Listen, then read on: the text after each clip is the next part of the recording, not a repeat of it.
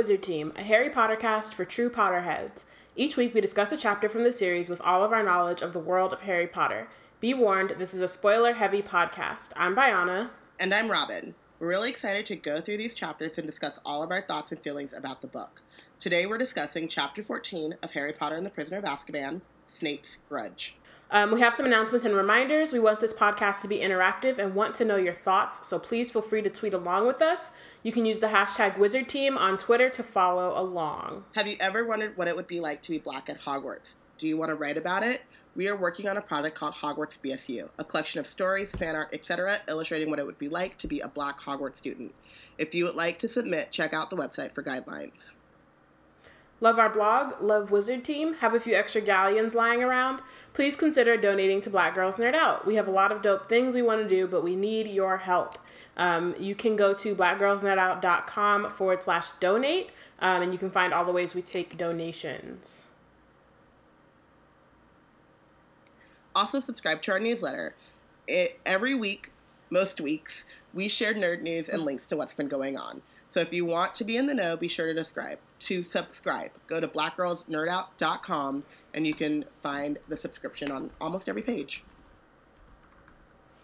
Um, follow us at We Black and Nerds. Like us at Black Girls Nerd Out. Um, join the Wizard Team Facebook group. Um, we have really cool conversations. There's a whole spoiler heavy cursed child thread if you want to hop in on that. Um, yeah, lots of lots of fun things Harry Potter um, related on the Facebook group. So you can um, you can like just hit us up, or you I think you might be able to just request access to the group. I think so. You um, can um, and then search hashtag Wizard Team. I think on uh, Facebook, and you should be able to. I don't know. I don't know if any other. I've I've been getting more requests just from people, so I think we're able to be searched. I don't. know. Yeah. so, um, yeah, let's go into Potter news. We actually have some this week, which is a first um, in a while. So, the first thing is that. Um, so, J.K. Rowling recently said that Harry Potter and the Cursed Child is the end of Harry's story. Um, so, do we believe this? I don't know. I mean, so we actually went to Cursed Child. I don't know if you guys have been following along with um, hashtag BGNO in UK, but we went and saw it, and I was really struck. And uh, this isn't spoiler ish, but we have a bonus episode if you do want to hear about our like immediate thoughts. But I was really struck. One of my biggest things was about what made Cursed Child so special to um, to her to like mm-hmm. to produce that basically. Um, and you know she didn't write the, she was involved in it um, and they pitched the story to her and she gave her blessing but she didn't write it. So there's a whole idea too about whether or not it's canon.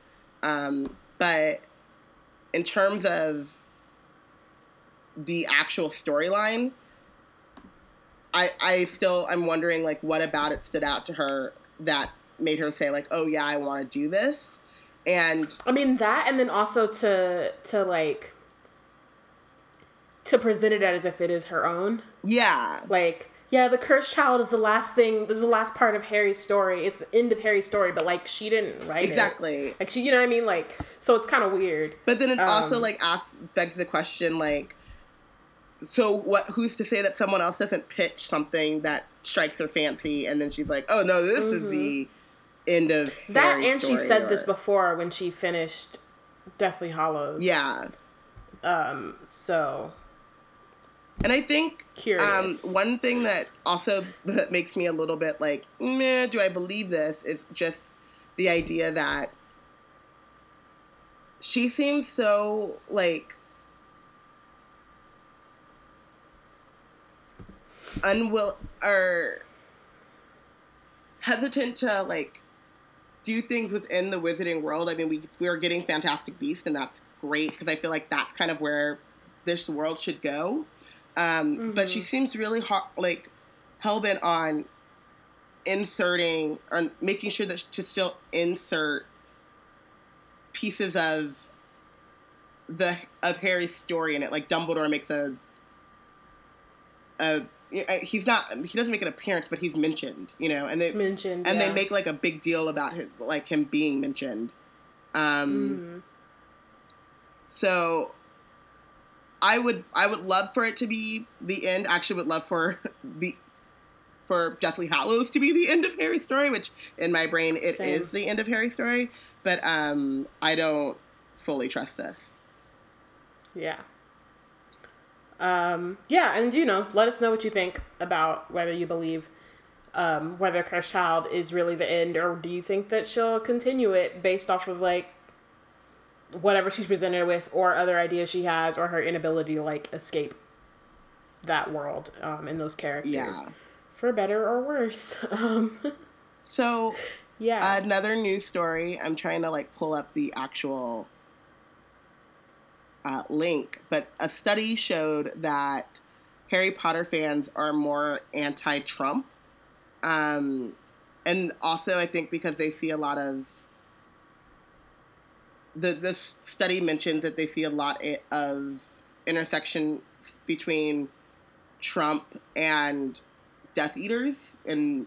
Uh, what's that word I'm looking for?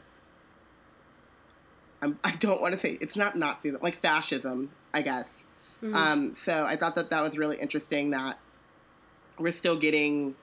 Um, I'm trying to pull this up, but we're still getting I, these studies about the Harry Potter generation um, and the, I guess, political and social ramifications of these books on like you know we um we got that study a long time ago about uh, how harry potter fans are more lenient more um inclusive and I forget the, the scientific words for it but basically more um more socially accepting uh, than other uh, than previous generations. Um, so this new study, um, which will be published in the Political Science and Politics Journal, um, found that the readers of the series were more inclined to dislike the Republican nominee, um, even after he secured the party affiliation. And this is by age, gender, education, evangelical identification, and social dominance orientation. These are all very like um, scientific things, but um, readers see parallels between Trump's political style and Lord Voldemort's.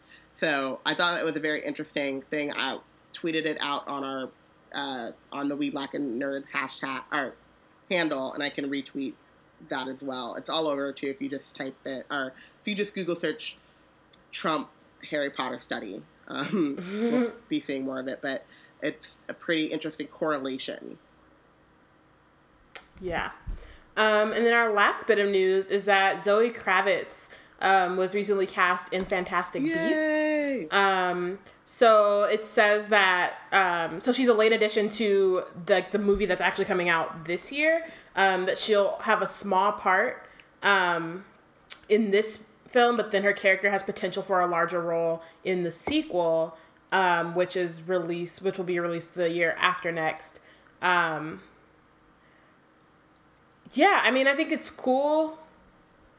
Um, I think it's interesting that it's like the potential to have a larger role in the next. So they don't. I mean, I guess part of that is like they don't. They probably don't totally know what all is like gonna happen in the next um like installation.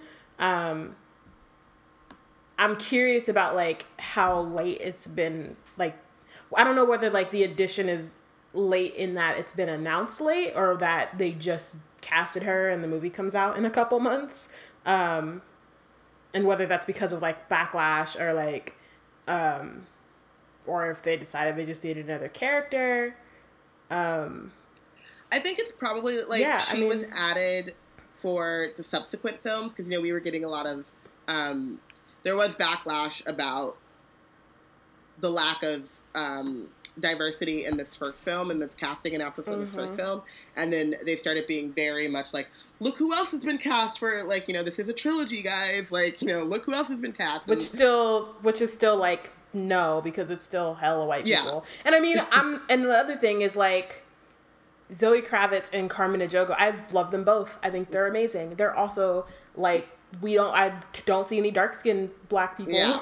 around at all. Um, I don't see like there and then the, you know there's other like people like and it's it shouldn't just be like in the forefront like obviously it should be but also in the background like where who are you like Where surrounding yourself Yeah. with like the extras and then also it's not just like oh this person is cast and this is awesome and i think that zoe kravitz in whatever role she'll be in is going to be great and i'll love it um but it's also just it's it's a very reactionary and like Yeah. again and like we were talking about this with marvel and like how um like uh, and, and i don't think it's just marvel. It's like at this point it's like it's hollywood in general. It's like they want us to be satisfied with like these like small little things of diversity. And we're like past that. We're like no we want to be included. We want we don't want it to be a big deal Yeah. is the point.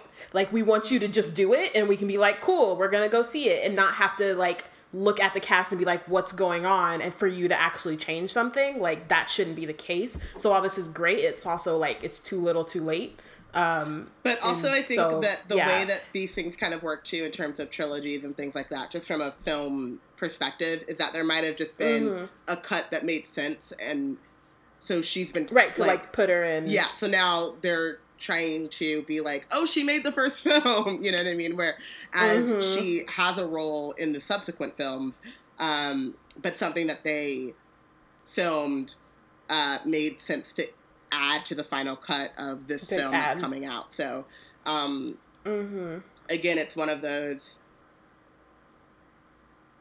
It's great, and we're. I'm excited to see her. I really do like her. Um, I'm upset because she was the reason why I went to. Well, she wasn't the only reason why, but um, she was a big reason why I went to see Mad Max, and I was. right we all know my wasn't really feelings about. Mad Max. If you don't, they're um, made. You can find them on our blog, but um, she wasn't the reason why Mad Max was terrible. It was terrible. Um, but Yeah. anyway, the I, I like you said, like I'm excited for her, but um, Cynthia at Sinfinite on Twitter had this really great quote when she was at um, San Diego Comic Con during the I think Luke Cage um, panels about you know, and I think this is just becoming more and more, and I've I've seen it more in my like professional life. Um, I work in tech in the Bay Area, so take from that what you will. Kind of parallels to um, Hollywood, but also just I think we should just be honest and say the world, American Mhm. society in general, like these things don't happen in a bubble, right? Like every industry, like some more more than others, but every industry has an issue with this, which is we Mhm. You need to take um you need to think really hard about the language that you're using and also um, about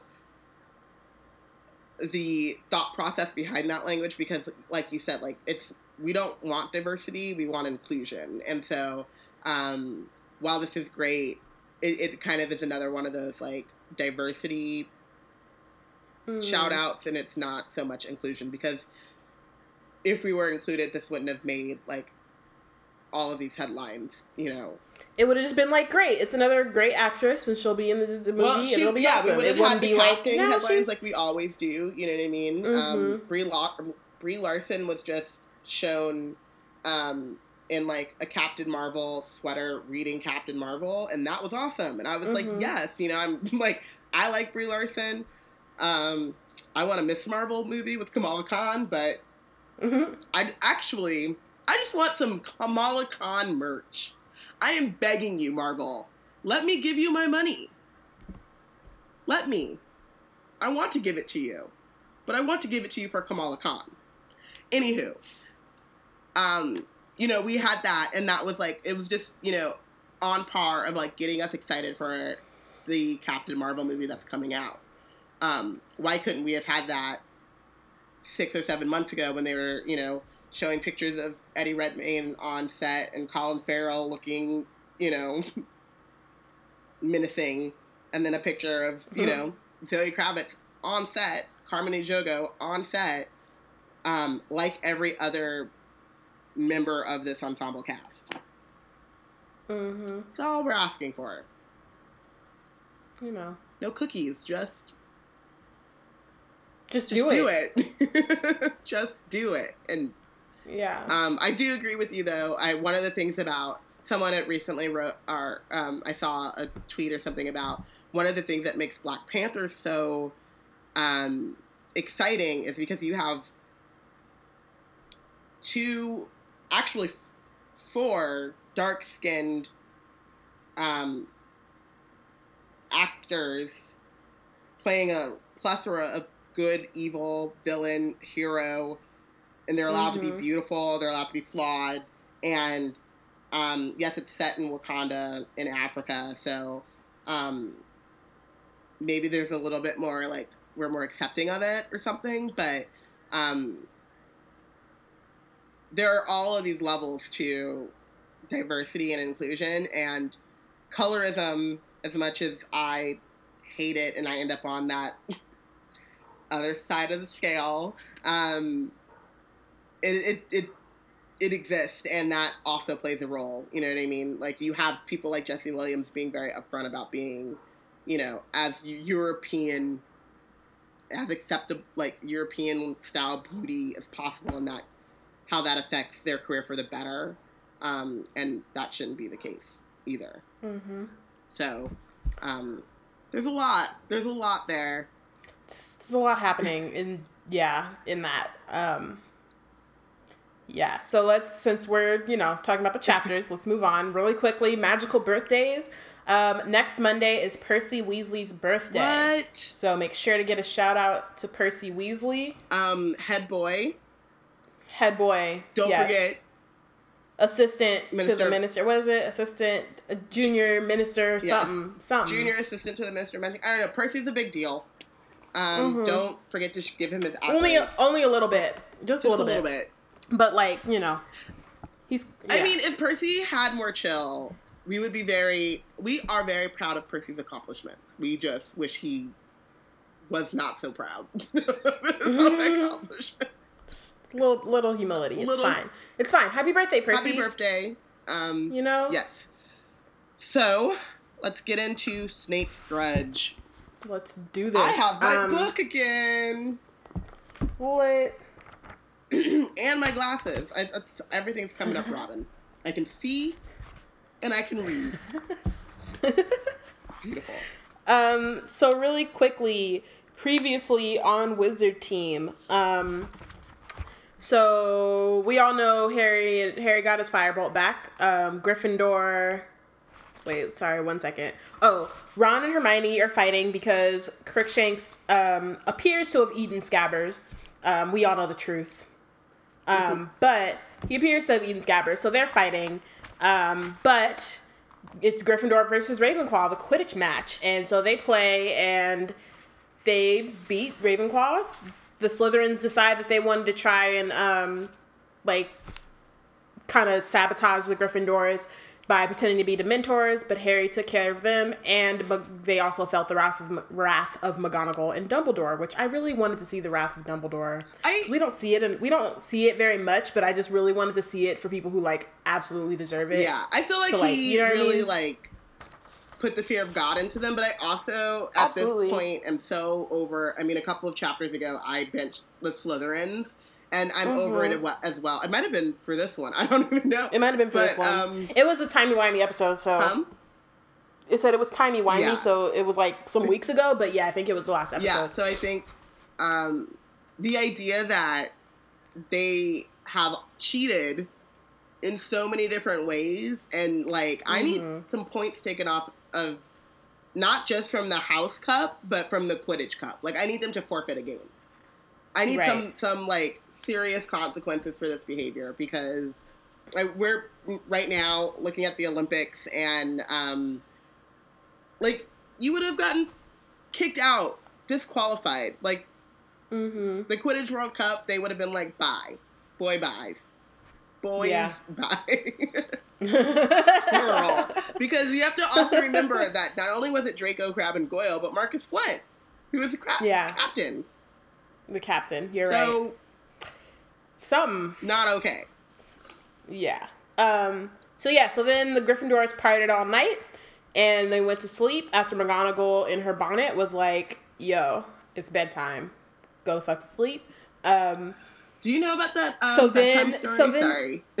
yeah, Okay. yeah, I have read that. Um, yeah, so then while they're asleep, Sirius Black decides to lose his goddamn mind Listen, and starts slashing curtains and shit with hold a knife over sorry, Ron. but on previous Um, we cannot have your opinion. Let's just tell the facts. I'm just saying. I'm just saying. Like, so this is. Um, sorry, story time, y'all. I know we're still in the previously, but that's what it is. So a couple years ago, because I'm just thinking, like, when you're asleep, things are like. That's the thing. It's like he was asleep. So I, there was this time. It was like the night before my birthday, and like.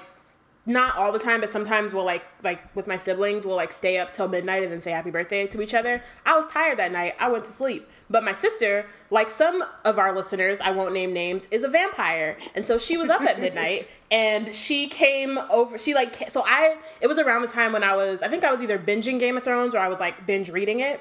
Either And way, so you were stressed. like what happens what happens when I like like binge watch a show or like am like reading like a specific series like, you know, whatever, like it's always in my mind. it's in your dreams. Like I can't turn it yeah. off. So then all of a sudden I'm just like dreaming. So I was in Westeros and like some shit was going down and I was scared. I was like, I can't. But then I was also like half awake. So I was like, I couldn't tell what was what, what was going on. And then all of a sudden the door opens and there's a shadow. And so I freaked the fuck out. and it was just my sister coming to tell me happy birthday. But just like if she had been standing over me with a knife, also when I sc- like when I get scared and I scream, it's not really a loud scream. It's like it, it gets caught in my throat, so nobody even heard me. So I would have died, and so I just feel for Ron in that moment, and I'm glad he had some strong lungs. Listen, as a jumpy ass person myself, who have I've scared a lot of people because they've scared me. I'm a jumpy. I am. It's it's actually a problem, but how jumpy I am, um, and I understand that. What I'm saying is, that during the previously, I need you to like keep it to the facts, and the facts are That Sirius lost his goddamn mind. that Sirius. that is a fact. Ron. That's a fact. No, He no, no. he did his waiting. With a, he had a knife over a 13 year old boy. He knew that he knew that rat wasn't there anymore. Crookshanks had to have told he him had a knife that the rat left. looking for that goddamn rat, and that rat deserved it. And I just cannot with the Sirius slander anymore. Ron Weasley didn't deserve it. True. Okay. All right. Now, so that was the last thing. We also found. Oh yeah, we found out that he got into the Gryffindor Tower because Lost Neville his goddamn left mind. all of them. He lost his goddamn mind. Basically, he lost. He left all of his um, all the passwords for the week just lying around Hogwarts like there wasn't a notorious mass murderer wandering around. Um, and so that's how Sirius got in because Sir Cadogan let him in. Um, yeah. Okay. So chapter fourteen, Snape's grudge. Um. So Um, Sir Cadogan has been fired. Yes. First off, Yes. um, they are like not getting very much sleep, but um, they know that the the professors are trolling looking for uh, Black, and then uh, Professor McGonagall comes in around dawn and says like he's escaped, we, we lost him because he got that Mhm. animega magic. Um, so Professor Flitwick is teaching the front doors to recognize a large picture of Sirius Black. And I can tell you guys this. I mean, you should know this, but also I can tell you guys this because we just got back from Hogwarts. Um, I don't think that she means the actual doors. I mean, she means the statues of armor that are carved into the doors, Mhm. um, which McGonagall also uses that used in the awesome movie. spell in the movie. Here totem locomotor Yes. or something. I've always wanted to use that spell. That's movie canon, but still, it's good. Um, It's pretty good. so she, uh, Flitwick is doing that. Filch is bustling up and down, boarding up every tiny crack. Um, and Sir Cadogan, of course, is fired. The fat lady comes back, but not without some chaperones. So Mhm. um, there are surly security trolls hired to guard a portrait Um, Neville is also persona non grata. He has to wait. He don't get access to none of the passwords. Not one password. And Ron is walking around the new it child, telling everybody and like loving all of the attention, telling everyone Mhm. about his encounter with the notorious mass murderer Sirius Black. Um, Harry and Ron couldn't help notice that. Oh, really quickly, really quick before that, um, Harry couldn't help noticing the statue of the one-eyed witch, which like the path. Oh, that's what you were reading. You said Harry and Ron, so I thought you were on a lower Oh. part because you said yeah. I was like that. I thought you were la- lower, layered later down because I was like Ron's not there. I was there. just going to summarize it with But- Harry, like Harry and Ron are talking about whether or not they should um, notify someone because Harry notices that the statue of the one-eyed witch is not being guarded. Um, Got it. Yeah. and then Ron says, "We know he's not coming through Honeydukes because we would have heard if the shop had been broken into." Um, Harry was glad Ron took this view because if the one-eyed witch was boarded up too, he'd never be able to go into Hogsmeade again. Priorities. Irresponsible. Right. It's just it's just rude. Like so for the first first thing, like they know that I mean, you know, we know that Sirius isn't really after Harry, but like as far as they know, Sirius is after Harry. He was pretty damn close. Your best We also friend know almost that he- got got. Almost got ki- got got because of you, and both of you are somehow like, nah, it's cool. We can just keep that open. We need to go to Honeydukes. Like, you I haven't don't- seen I don't understand. Shop.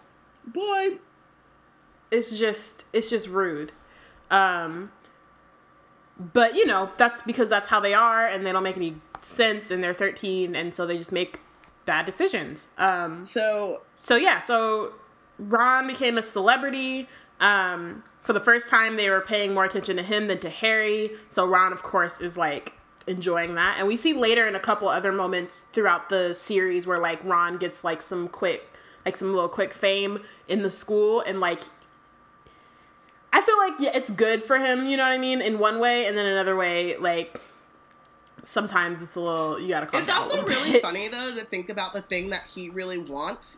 The, it's really actually good that he doesn't have it because he doesn't know how to handle it. Like He doesn't know how to handle it at all. he is so um, worried about being overshadowed and so wanting of like to stand on his own that when he does get that chance, he takes it like he goes to eleven real quick. And Mm-hmm. I think that it's really funny that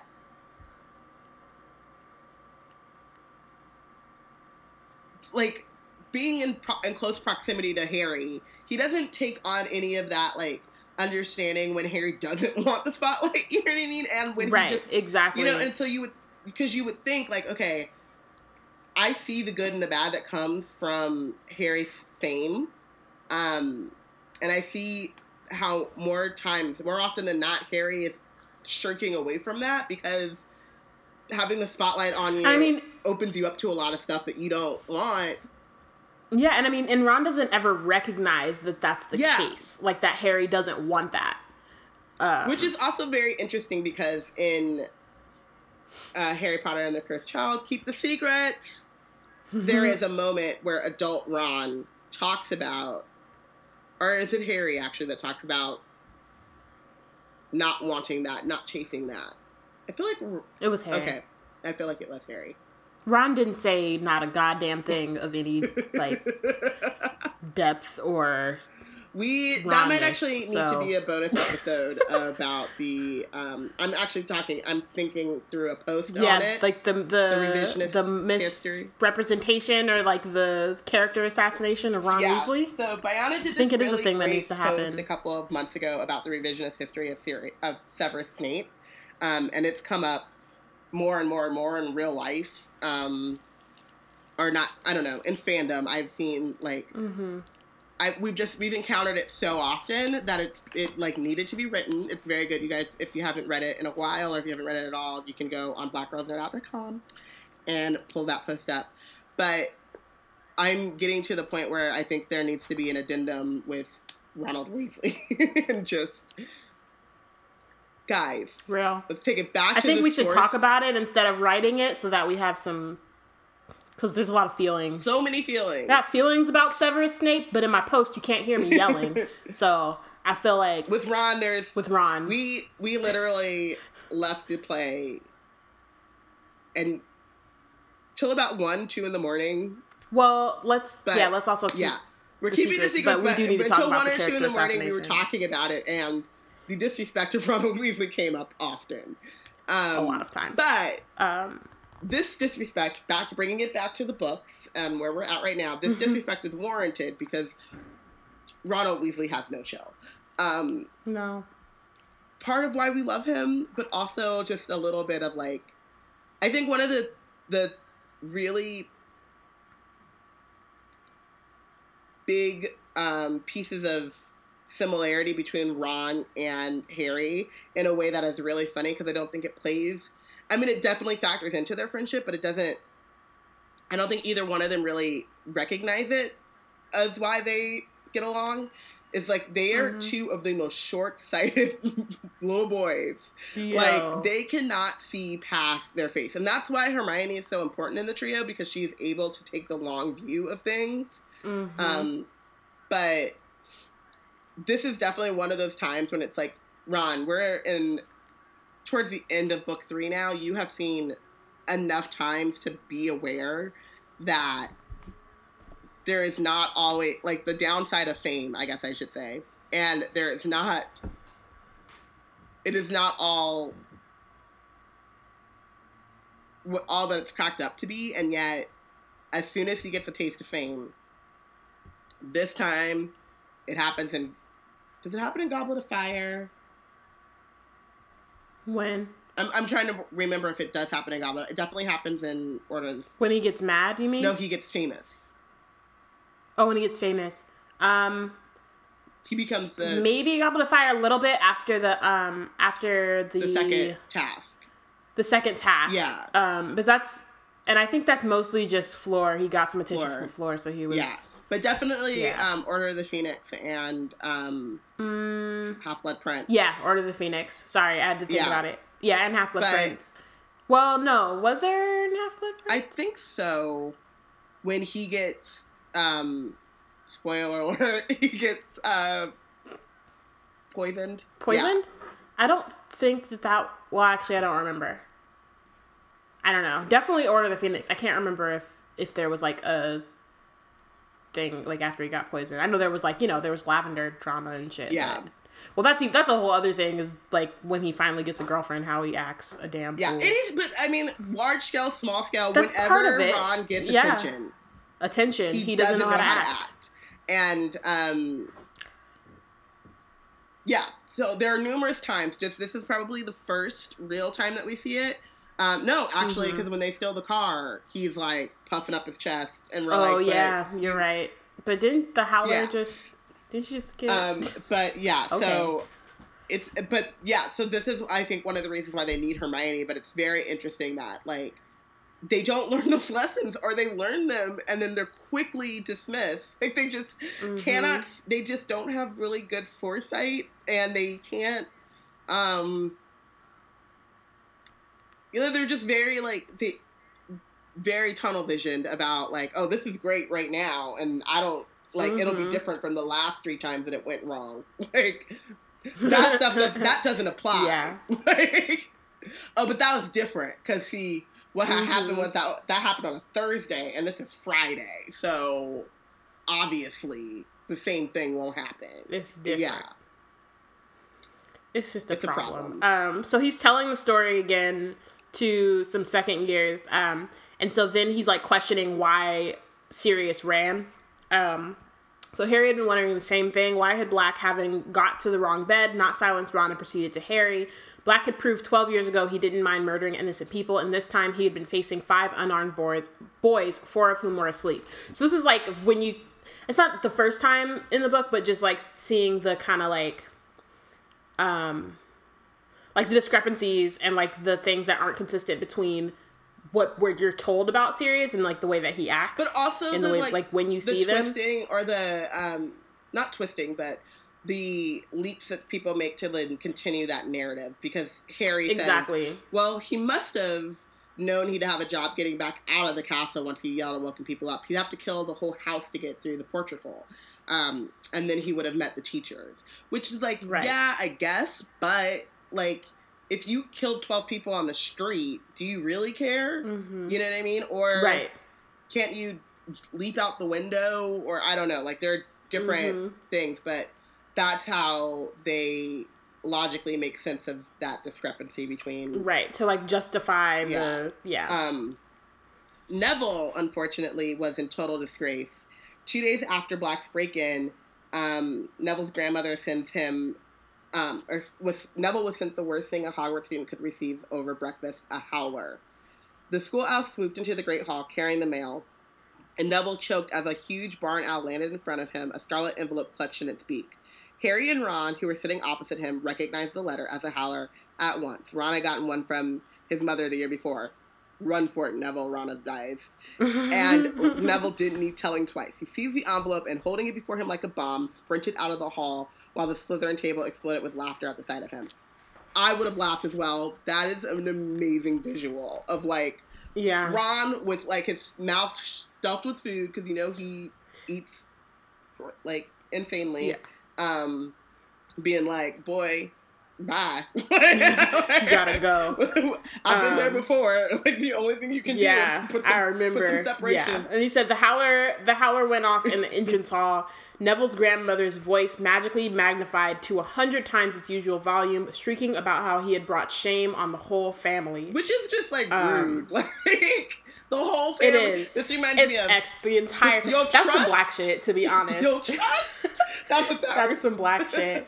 Oh yeah, it- yo, trust though. My whole family on the whole family, All the entire them. family though, all of them. Great uncle, kids, too. Great uncle, what's his name? Who dropped me out the window? Him. Right. Shame Him on too. him. He's shameless. The two year olds, the two year olds, all the Longbottoms now them. have shame. All of them. Yeah, I mean, that's deep. Deep. That's a lot. That's a lot. That's Yeah. a lot for poor Neville It's to, a- to swallow. It's right. As a thirteen year old, on that, oh, that's all on your All shoulders. And he got to go to class in the morning or later If today. that ain't the black experience, I don't know what is. You have brought shame upon us all. on the whole race. Ooh, all the auntie. How many Um, howlers do you think Neville got? Because you know, in my family, If it's you don't right. even, you don't just Oh my get god! it from the parents. I would have got no. If I had gotten in trouble, it would have been the parents. the it would have been like my immediate family, like the family, the the, the blood, the. But then like my godmother, my like aunties and uncles who I'm not actually related Right. to, like The the, people I ain't seen in forever, but like m- somehow they found out, and now it's a problem. Like it's man, the village. the It village. The whole village where the sent is a, separate howlers. Neville got to sign off of, of Wizarding That's a Facebook. Hogwarts BSU uh, Neville got to post. get all the way off of Wizarding Facebook because his people Yep. coming out the woodworks like, fam, Yep. I heard you. I heard you let Sirius Black into the Gryffindor Mm. common room. What we gonna do here, Neville? Mhm. How we gonna make this right? Yo, yo, Yo, listen. I would not want to be that one. Neville. Is, I wouldn't be that one because I figured out how I figured out that I didn't like getting in trouble pretty early on right? in my life. I was like, this is not for me. I was like, I was about like six, and I was like, it was just like one spanking too many, and I was like, you know what? I don't, don't think I want to do this anymore. I'm just gonna not do the things that are gonna get me in trouble, and then And I was at the point too where I would get, I got spanked more by not my parents, like my aunties and like shit. Where I was like at the point too where we would go to San Diego, and mom's like, "You want to spend the night with your cousins?" Nope. Mm-mm. I'm good. I'm good here because I know the rules here. I don't know the rules in my auntie's Right. house, and somehow right. I'm always crossing over a line them. I didn't even know existed, and I'm getting spanked. hmm Nah, I'm good. I'm good. Yeah. Whew, poor Neville. Um, Just poor Neville. Okay. so um, so Harry was too busy feeling sorry for Neville to notice that he had a letter too.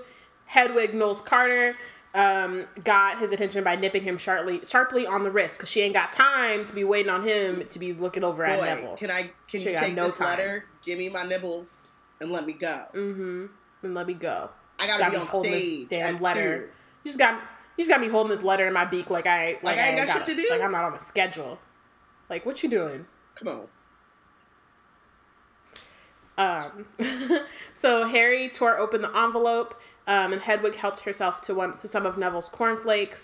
Um, Hedwig is a beast. note said- she Yeah. was like, uh, he ain't using them. He go. no, I already knew. I, I hear I'm his hungry. grandma. He ain't gonna. He ain't gonna be back for these. No. Let me take some cornflakes on our way out. uh, dear Harry and Ron, how about having tea with me this afternoon, round six? I'll come and collect you from the castle. Wait for me in the entrance hall. You're not allowed out on your own. Cheers, All Hagrid. caps, y'all. Um, Wait for me. He probably, yeah, he probably wants to hear all about Black, said Ron. Just roll, eye roll emoji. I drew one and it's not really cute, so Boy, bye. it looks kind of like a monster. That's weird. Like, hmm. yeah. Is that what he wants? Is that what he wants, Ron? Okay. mm-hmm. Okay.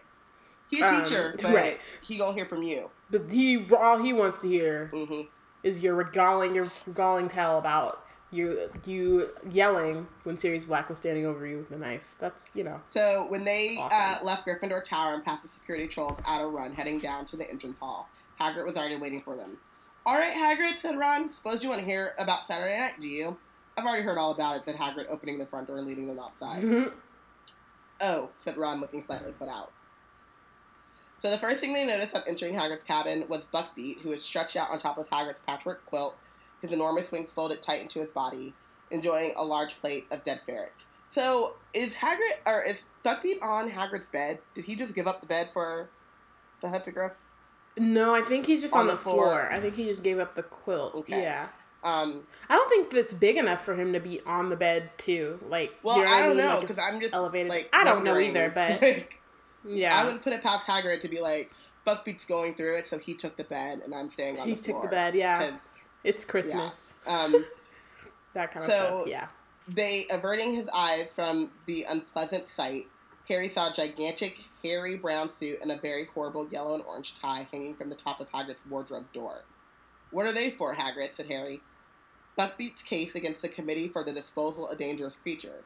This Friday, him and me will be going down to London together. I booked two beds on the night bus.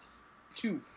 I'm like, are hippogriffs even allowed Why can't he bus? fly and meet you there? Aren't they for right? Aren't they for straight? Well, I guess they because like it's not clear. I get I get the flying they because don't then want they're to like, escape, I guess. is he gonna run away or whatever? But then also like but also, why they the gotta go? The night bus is for stranded witches and wizards, not for stranded Then why can't they come it doesn't to, say and magical creatures. Right. Like, why Buckbeak gotta go to London? right. They're like, Stan is about to be so mad. Like Really? really, really? a whole ass hippogriff. Did you mark though. this on the form when you when you uh, like a these? like a grown hippogriff though, like not a baby. Yeah. Like a whole So you mean to tell me when you booked two beds, you didn't feel the need to mention that one of these beds was for a that hippogriff, one was for and he just gonna be chewing on ferrets? Who's gonna clean this up, Hagrid? Who's cleaning this shit up? don't make any makes no sense. sense. It makes no sense. Um, Harry felt a nasty pang of guilt. He had completely forgotten about Buckbeak's Mm-hmm. trial. Um, and judging how, by the uneasy look on Ron's face, he had too, they had also forgotten their promise about helping him prepare Buckbeak's defense. The arrival of the firebolt had driven it clean out of their minds. Wow. Is all I can say. Wow. Listen, They literally, they promised, that was only like a couple Yeah. days. Maybe a week Yeah. between them promising to help Hagrid out and getting the firebolt. And then the- they didn't they have didn't the have firebolt for some months, for some months. they didn't have it. And all they were focused on was getting the firebolt back. It's just selfish. But also, can we just talk about the fact that, like, I promise you, my friend, something, and I ain't talked to you about it. Like, I haven't seen you. Mm-mm, I just did. mm-mm. Like, that is cold. I like toys Yeah. as much as the next person. They've been going to classes doing- with him. They didn't remember when they saw him the first class back from uh from winter break. They didn't think, oh yeah, we gotta help Hagrid with That that. thing. No, No, the last time you were there, you saw Buckbeak. No, because you know why? They ain't talking to Hermione. As we see. right? Um, As we see. Hagrid poured them tea and offered them a plate Uh, of bath buns. Um, I got something to discuss with you. Oh wait, no, did I miss it? No, Yeah. that's right. I got something to discuss with you, Hagrid said, sitting between them looking uncharacteristically serious. What? said Harry. Hermione. What about her? said Ron. Sir, Ron is like, come on now. sir. What about her? She's in a right state, that's what. She's been coming down to visit me a lot since Christmas. Feeling lonely. First year first you weren't talking to her because of the firebolt. Now you're not talking to her because of her cat. Ate scabbers, Ron interjected angrily. Because her cat acted like all cats do, said Hagrid. She's cried a fair few times, you know. Going through a rough time at the moment, bitten off more than she can chew, if you ask me. All the work she's trying to do. Still found time to help me with Buckbeak's case mine. She found some really good stuff for Hmm. me. Hmm. Still found time. Right. She's found some really good stuff for me. Reckon he'll stand a good chance now. Hagrid, we should have helped as well. Sorry, Harry began.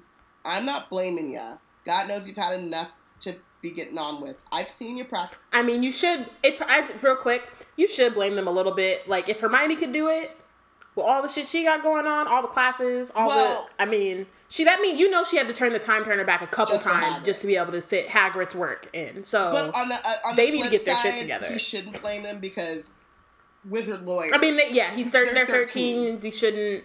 Yeah, they shouldn't have Yeah. to. But if they promise to do something, and they don't have they should follow through on the- it. And if they just and if they fig if they realize that they don't have They- they time, then let that. Hagrid know. But what happened was they got distracted by some by a goddamn By broomstick and a rat who's like the one of the worst people ever in the wizarding They world. don't know just that yet, general. but they do know like, he's a rat. I know. An I'm just rat. saying, a old ass rat. Your 11 year old rat died. Your 11. He's also a rat and like he's a snitch. So sorry. All that to say, fuck scabbers, but back to the task at hand. I'm gonna need you to calm down. Um, I know that we take all of our knowledge Sorry. of the wizarding world, but at this point, I know. they don't know that. They don't know. They do know that an 11 year old rat died. 11 years We old. do. Mm-hmm. Twelve, Twelve. actually. In fact. So, an old ass rat who you weren't particularly fond of in the first place. Nope. like, Ron is like the epitome of don't know what he got till it's gone. No.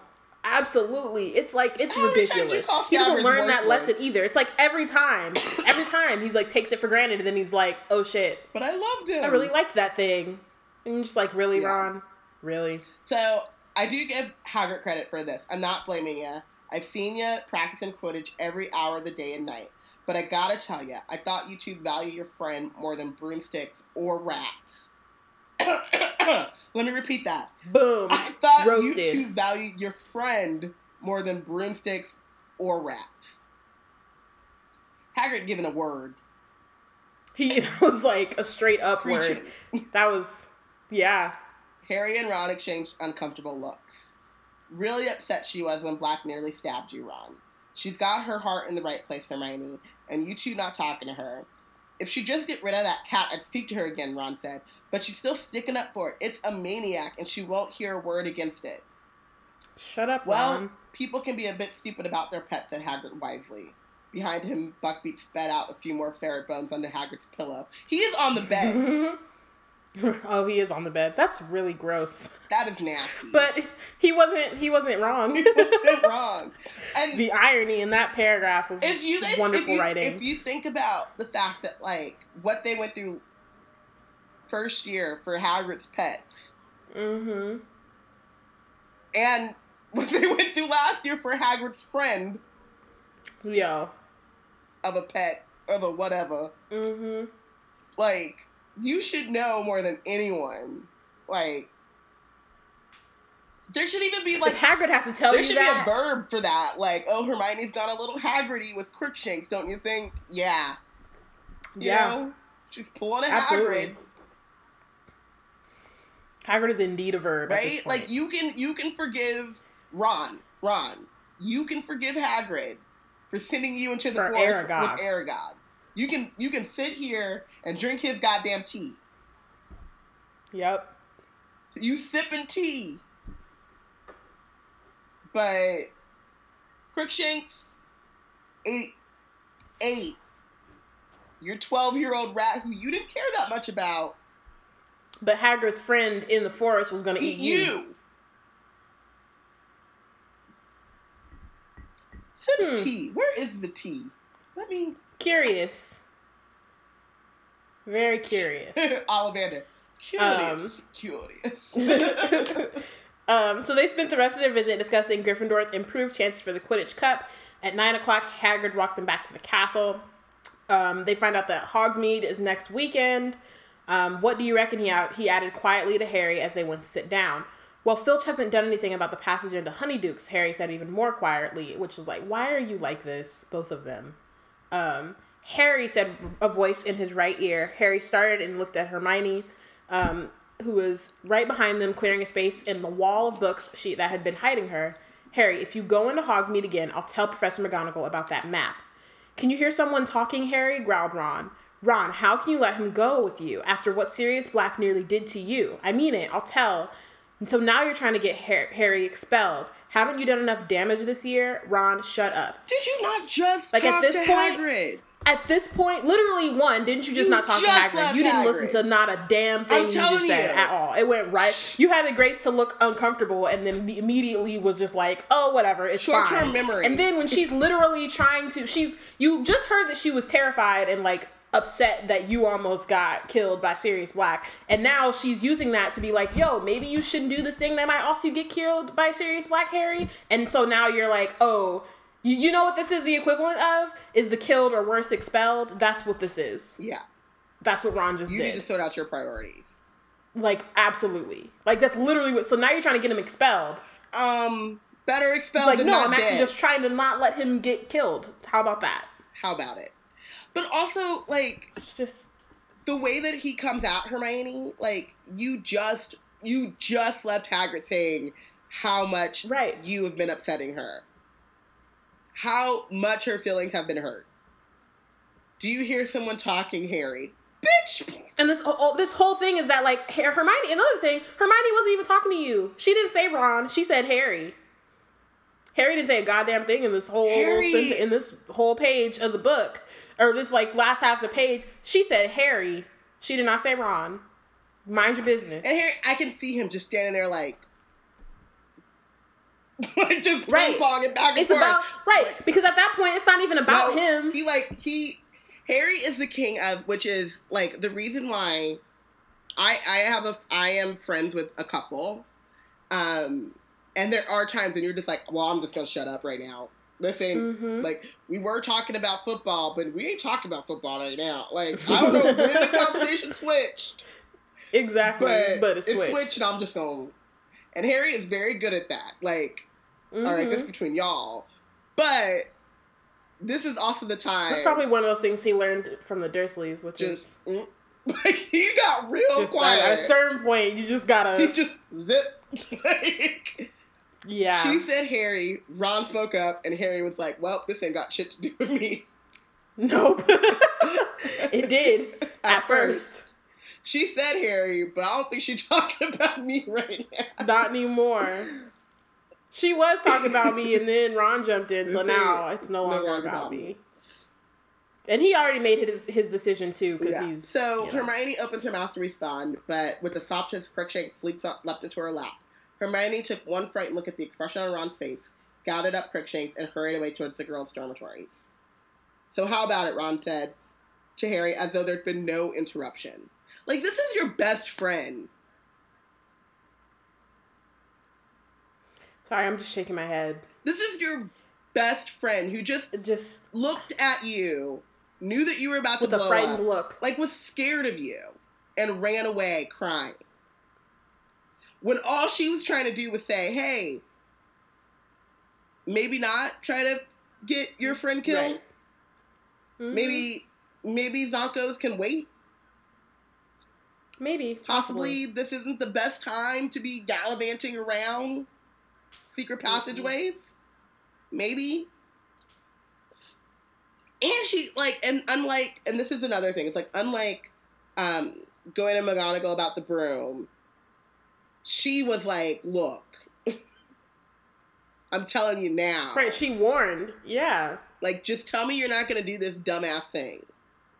Because th- you're leaving me no choice. Like, this is a mm-hmm. whole lot. This is. At this point, that's the thing. At this point, what am I, what this else am I going to do? Of if you obviously don't care about your, like, your, you don't care about your well being at all enough, like, you just want to go to Zonko's. Like, right.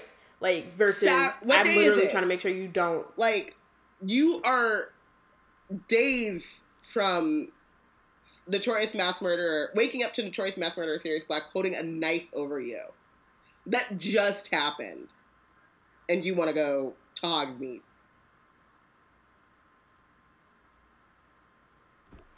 Dumb. Um, so yeah, so Ron has asked, so how about it? Harry looked around to check that Hermione was well out of earshot. Okay, he said, but I'm taking the invisibility cloak this time. Listen, which is a good idea, but still dumb. Still dumb. Which also now, now that I think about it, in the movies, they they like merged, yeah, they this Hogsmeade trip with the last with yeah with the last one. Um, but the other thing though um, is that Harry and I I don't know. I mean, there's this break new paragraph, but in between there, I'd like mm-hmm. to think that Harry at least goes and checks on Hermione, but I doubt it. I doubt it too. They just keep going. Because that's like Harry's not like actively angry at Hermione, but he's like passively like ignoring her, which it's in some worse. ways is like worse because he's not like there's a there's a moment where yeah your friends are fighting but you still check on the other one to make sure they're okay and in this moment like that's when he should have yeah he should have like, done that. that. Whether and like maybe he didn't in this moment because he thought that she would nag him about Hogsmeade, which like he should listen to her. So that's, that's, probably one of the things too about like Harry doesn't want should be con- like he knows he shouldn't be doing it, and so he just doesn't want to confront the person that's going to like lay out the reasons why him, this yeah. is a dumb idea. Um, but like, I actually think his conscience, and it might be in Deathly Hallows where they like where she says that. I think his conscience like sounds like Hermione, yeah. um, or something, and so he's probably like, I can't. Yeah.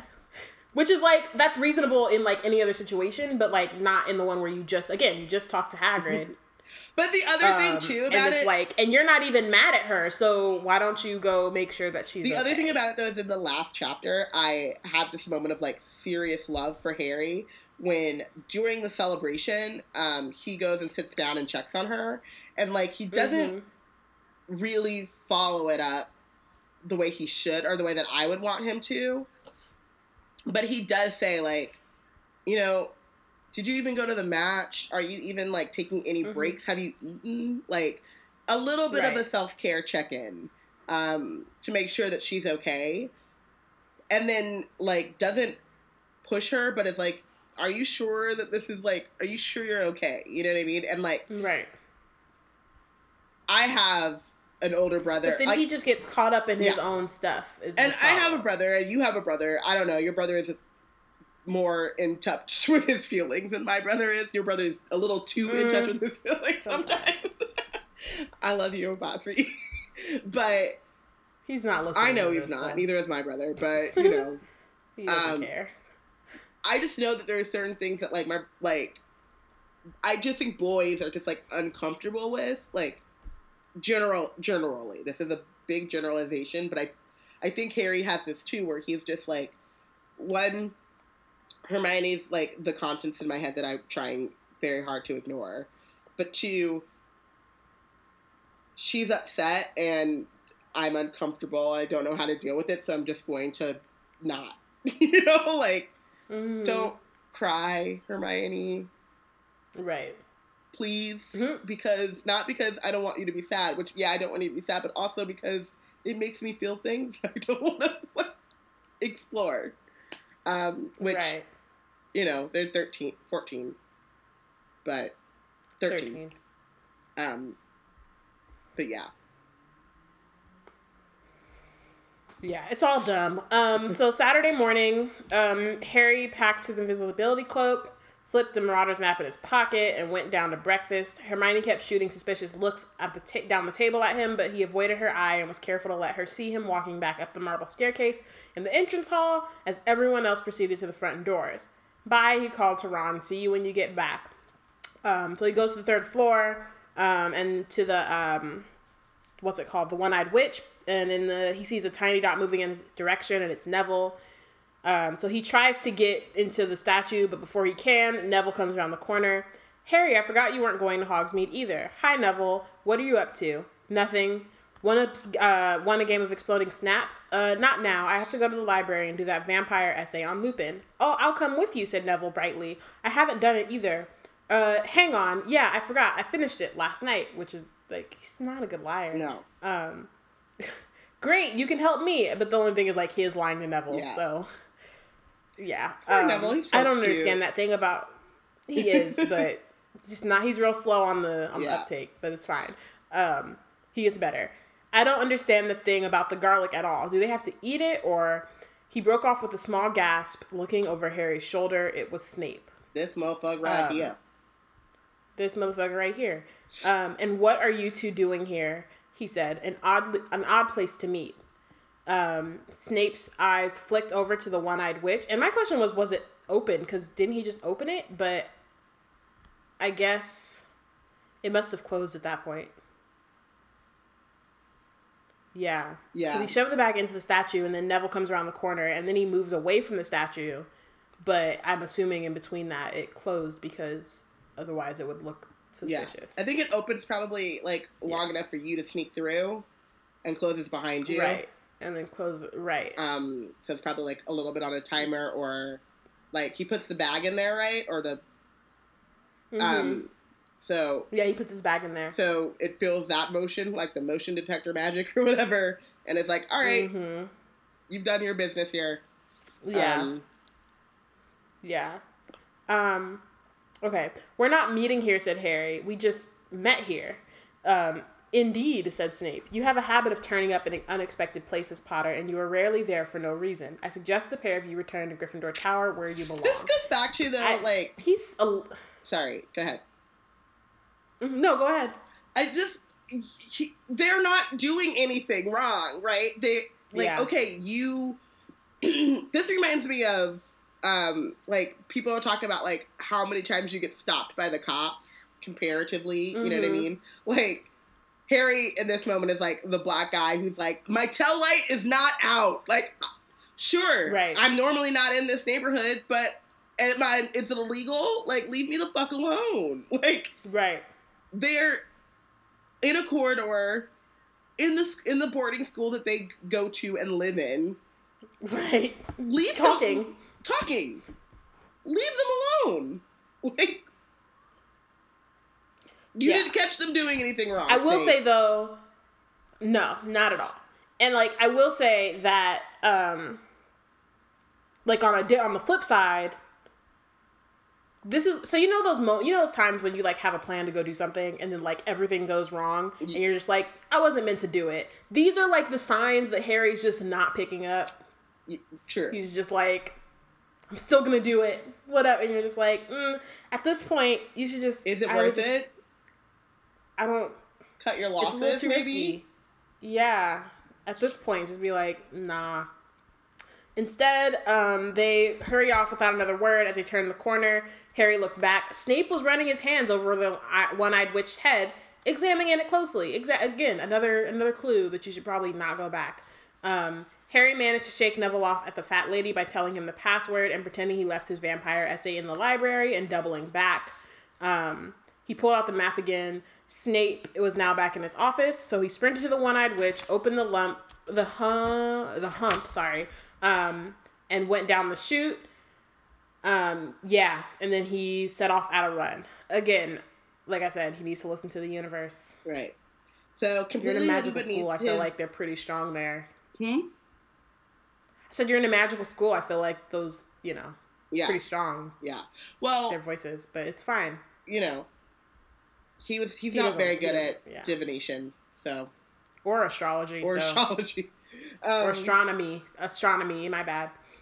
Yeah. Um. So Anyway, he uh emerges into the sunlight outside Honeyduke's hidden beneath the invisibility cloak and prods Ron in the back. It's me. What kept you? Ron hissed. Snape was hanging around. Um. Where are you? Ron kept muttering out of the corner of his mouth. Are you still there?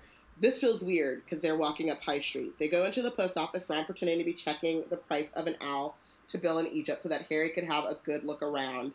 The owl sat, hooting softly down at him, at least 300 of them, from great grays right down to tiny little scops owls. Local deliveries only. That's so cute. Is that like pig? Mm-hmm. No. Probably. Pig is just a baby, It's adorable. whatever owl. I know. Um, No, I don't think pig is a baby. I think yeah, he's just small. Um, I don't think he's a Scot, though, is what I'm saying. but like one of the smaller Yeah. ones. Yeah. So they visited Zonko's, which was packed with so many students. Harry had to exercise great caution not to tread on anyone or cause a panic. There were jokes and tricks to fulfill even Fred and George's wildest dreams. Harry gave Ron, Ron whispered orders and passed him some gold under the cloak. They left Zonko's with their money bags considerably lighter than they had been on entering, but their pockets bulging with dung bombs, hiccup sweet sweets, frog spawn soap, and nose biting teacup apiece, and a nose biting teacup apiece. Listen, if I go sit tea with you, and a teacup bites my nose, we gonna fight. if I go in the shower and my soap is made of frog spawn, I'm throwing hands on site. On site. It's funk on site. Like, are you are you kidding me? The fuck? Dung bombs, fine. Like those are like math, You know, That's not gonna mess up my skin Yeah. though. that's not Like, biting me. It's a little. un- It's a. Come it's, on it's, now. it's like it's like the fireworks, right? They're like inconvenient. They make me jump.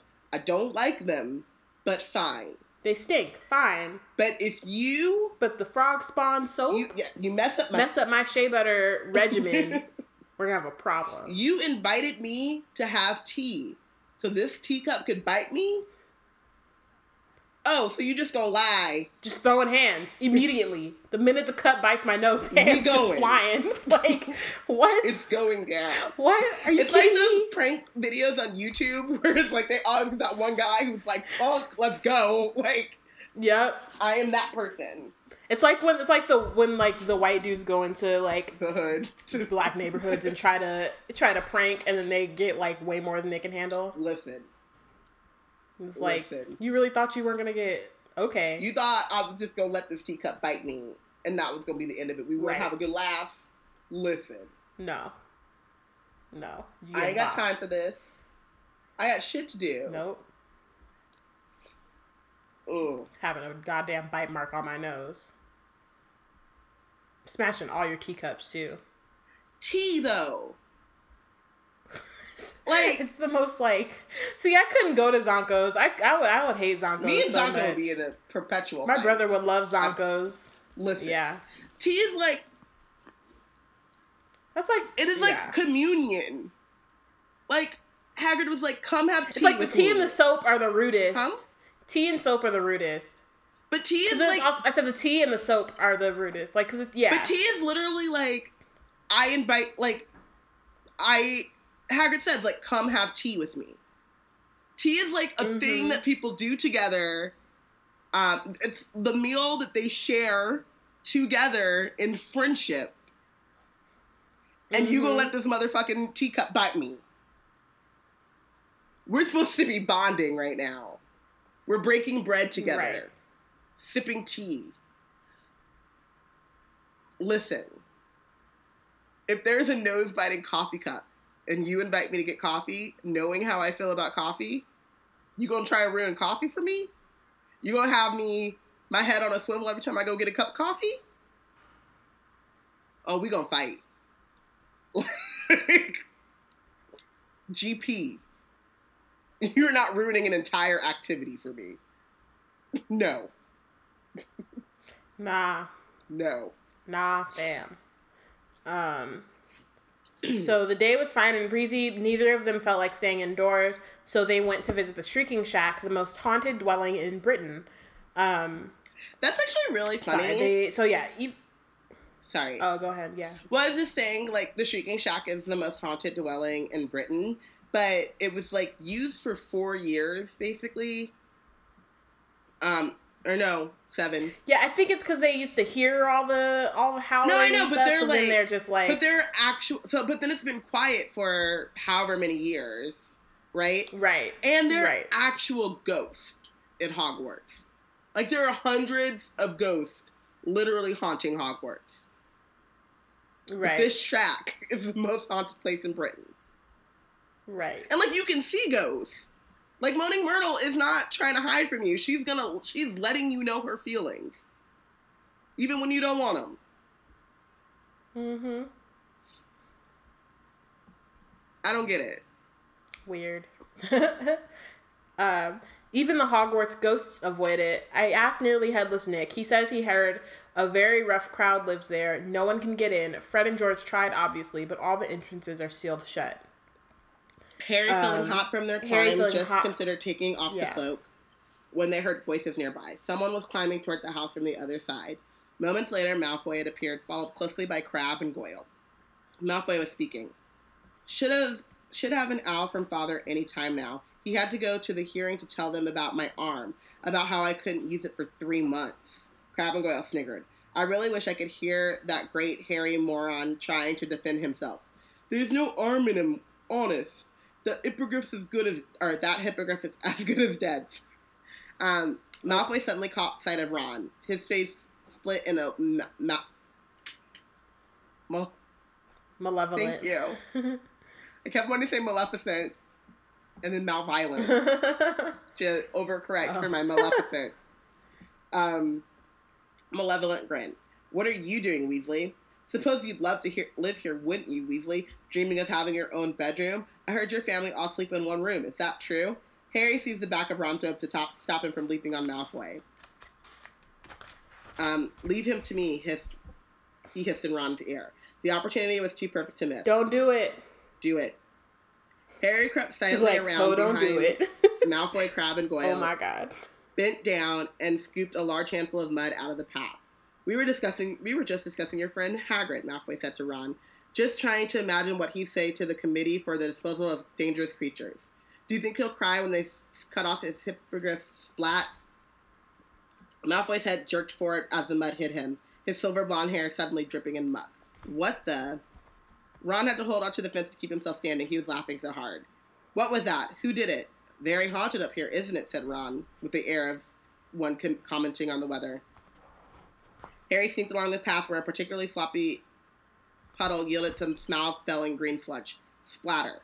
Crabbe and Goyle caught some this time. Crabbe hopped furiously on the spot, trying to rub it out of his small, dull eyes. It came from over there, he said, wiping, staring at the same at a spot some six feet to the left of Harry.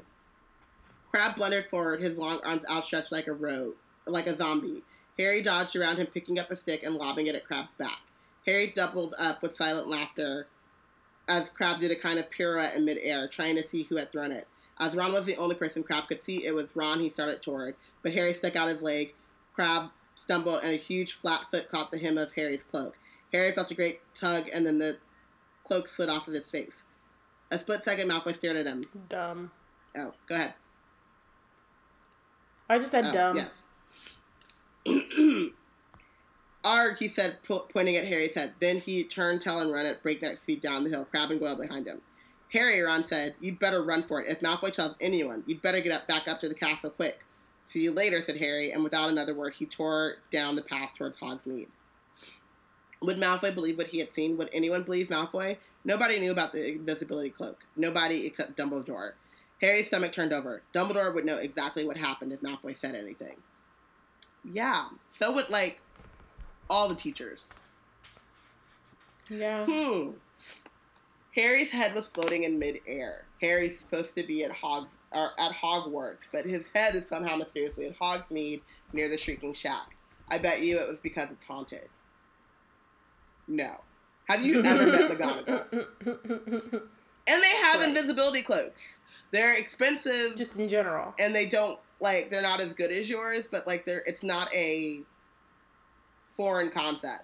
That and also you people know that you have a good amount of gold and no supervision. So Yeah. would they be so shocked if you spent a bunch of money on an invisibility cloak? I wouldn't. I wouldn't either. Just yeah. Um. So back in Honeyduke's, um, back down the cellar steps, across the stone floor, through the trap door. Ooh, that rhymed. That was cute. Yeah. Um, Harry pulled off the cloak, tucked it under his arm, and ran flat out along the passage. Malfoy would get back first. How long would it take him to find a teacher? Um, so he runs. He left the cloak at the like in the tunnel. Um, it was too much of a giveaway in case Malfoy had tipped off a teacher.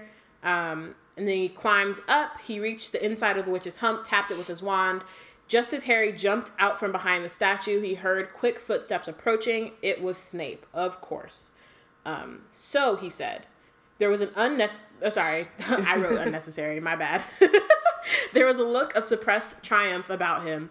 Um, Harry tried to look innocent, all too aware of his sweaty face and his muddy hands, and which he quickly hid in his pockets. Come with me, Potter," said Snape.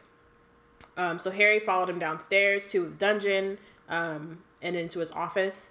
Harry had only been there once before and had been in very serious trouble then too. So that's the thing. Every time he like gets disciplined by Snape, it's because he did something that he actually did wrong. That sucks for him, right? But also like, but then he never like he never again like the short sightedness. He never like learns that lesson, mm-hmm. and like Snape, right, is going to go too because far. the next time I'm pretty sure is Sectumsempra. And well, no, the in the Goblet of Fire, there's one time, but it wasn't actually him. Yeah. That's the only time he was falsely accused by Snape and like almost got in trouble. Then it was Sectum Sectumsempra, and that he fucking deserved that punishment. it's just like Harry. No arguments here. Come on now. Um. Um. Sit," said Snape. Uh, Mr. Malfoy has just been to see me with a strange story, Potter. He tells me that he was up by the Shrieking Shack, which he ran when he ran into Weasley, apparently alone. Mr. Malfoy states that he was standing talking to Weasley when a large amount of mud hit him in the back of his head. How do you think that could have happened? Harry tried to look mildly surprised. I don't know, Professor. Um, Harry, uh, Snape's eyes were boring into Harry's. It was exactly like trying to stare down a hippogriff. Harry tried hard not to blink, which is the exact opposite of what you should do when there's he's he's using Legilimency on you, but it's fine. Um, uh, Mr. Malfoy then saw an extraordinary apparition. Can you imagine what it might have been, Potter? No, it was your head, Potter, floating in midair. Maybe he'd better go see Madame Pomfrey, said Harry. If he's seeing things like, "What would your hair have been? What would your head have been doing in Hogsmeade, Potter?" Your head is not allowed in Hogsmeade. No part of your body has permission to be in Hogsmeade. That's really funny to me. Like just like the phrasing of that is really funny. yeah. just would like to say, your head is not allowed in Hogsmeade. No part of your body is allowed in Hogsmeade. like unless we need to make oh, it perfectly writing. clear. Um, Right, absolutely. Like your foot, not a toe, not one toe no, No, no part of you. Not a hair. No. Your glasses are in Hogsmeade. Why? Your nose? No. How come? I don't understand. Yeah. um, I know that said Harry. It sounds like Malfoy's been having hallucin.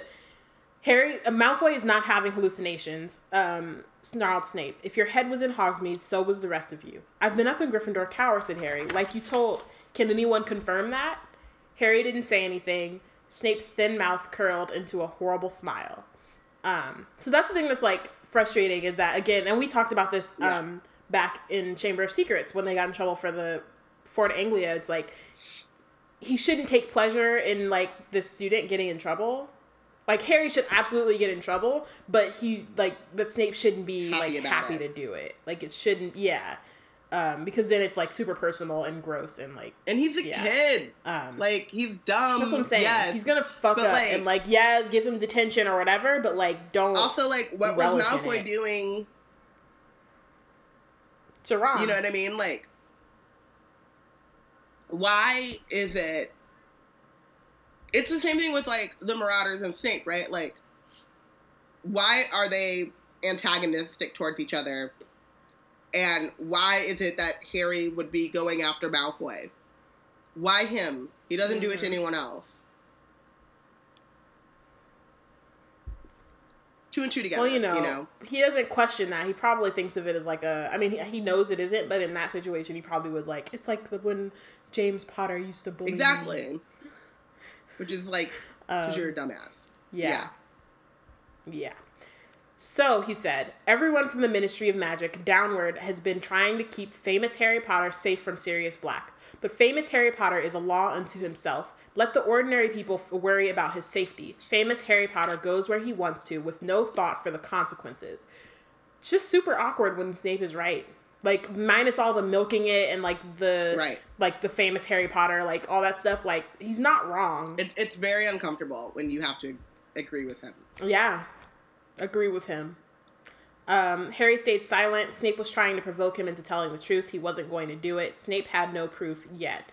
How extraordinarily like your father you are, Potter. He t- so this is like when he crosses the line, basically. He too was exceedingly arrogant. A small amount of tal- talent on the Quidditch field made him think he was a cut above the rest of us too. Strutting around the place with his friends and admirers, the resemblance between you is uncanny. Um, My dad. my didn't dad didn't strut, strut, said Harry, and neither which do I. he doesn't know that. Yeah. He But knows it's he like Aunt strut, Marge, but he doesn't know about James. Mm-hmm. Absolutely, it's like the same situation. Why did you say that? What? He doesn't know anything about James. That's not Oh. what I said. I said he doesn't know whether his father strutted, which, see, you're over here reading into it. We find out that he low key did strut. Just a little bit. That's what I meant. you getting all in your feels for some just some straight up facts about how James was a bad teenager. That was it. That was all I was I know. saying. His father, if he was alive, wouldn't have told him that shit. I know. It's so sad. All right. Okay. Um, your father didn't set much store by the rules either, Snape went on. Rules were for lesser mortals, not Quidditch Cup winners. His hair was, I mean, sorry, his head was so swollen. Shut up. Harry was suddenly on his feet. Um, yeah, so that's the thing. It's like Snape, like you start off right, and then you just start going into personal shit and like being hella just unnecessary. It doesn't make sense. But any it's sense. also like It's you rude. go these children, these teenagers who are teenagers, and teenagers gonna teenage, and they're all in Mhm. their feelings, and then you're like, "What did you All say to me, right. boy?" Come on. What did you really think was gonna happen? Rage, rage such as he had not felt since his last night at Privet Drive was coursing through him. So yeah, it's like every time you talk about his parents, it's like he's like, "What?" But He just gets angry. Does he not is- have a right to hold his parents' memory in some like? parents in high esteem, of course. And do you not have any shred of decency to let him love his parents? No, no. The woman who you supposedly Severus Snape we're love so much. Every time you denigrate Yeah. his father, you denigrate her and her choice.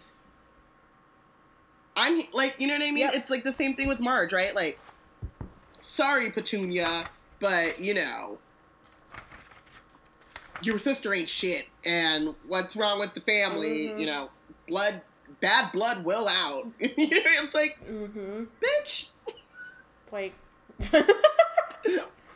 what did you just say about my parents? and this is the woman you're gonna let win MVP of a book.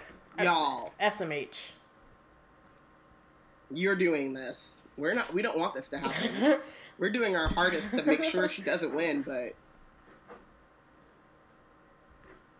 All right, let's go. We can only do so much. Um, yeah. So what did you say to me, Potter? I told you to shut up about my dad, Harry yelled. I know the truth, all right. He saved your life. Dumbledore told me you wouldn't even be here if it wasn't for my dad, which is just like, mm, shouldn't have said that.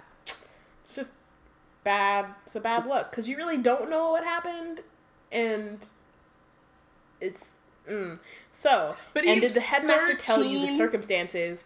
Like this is like. Well, the yeah, but It's a- still. yeah. He just be saying shit though. Like thirteen, yeah, teenagers they just say shit, and you're like, mm, do you have all the facts? No. And this is basically what Snape says.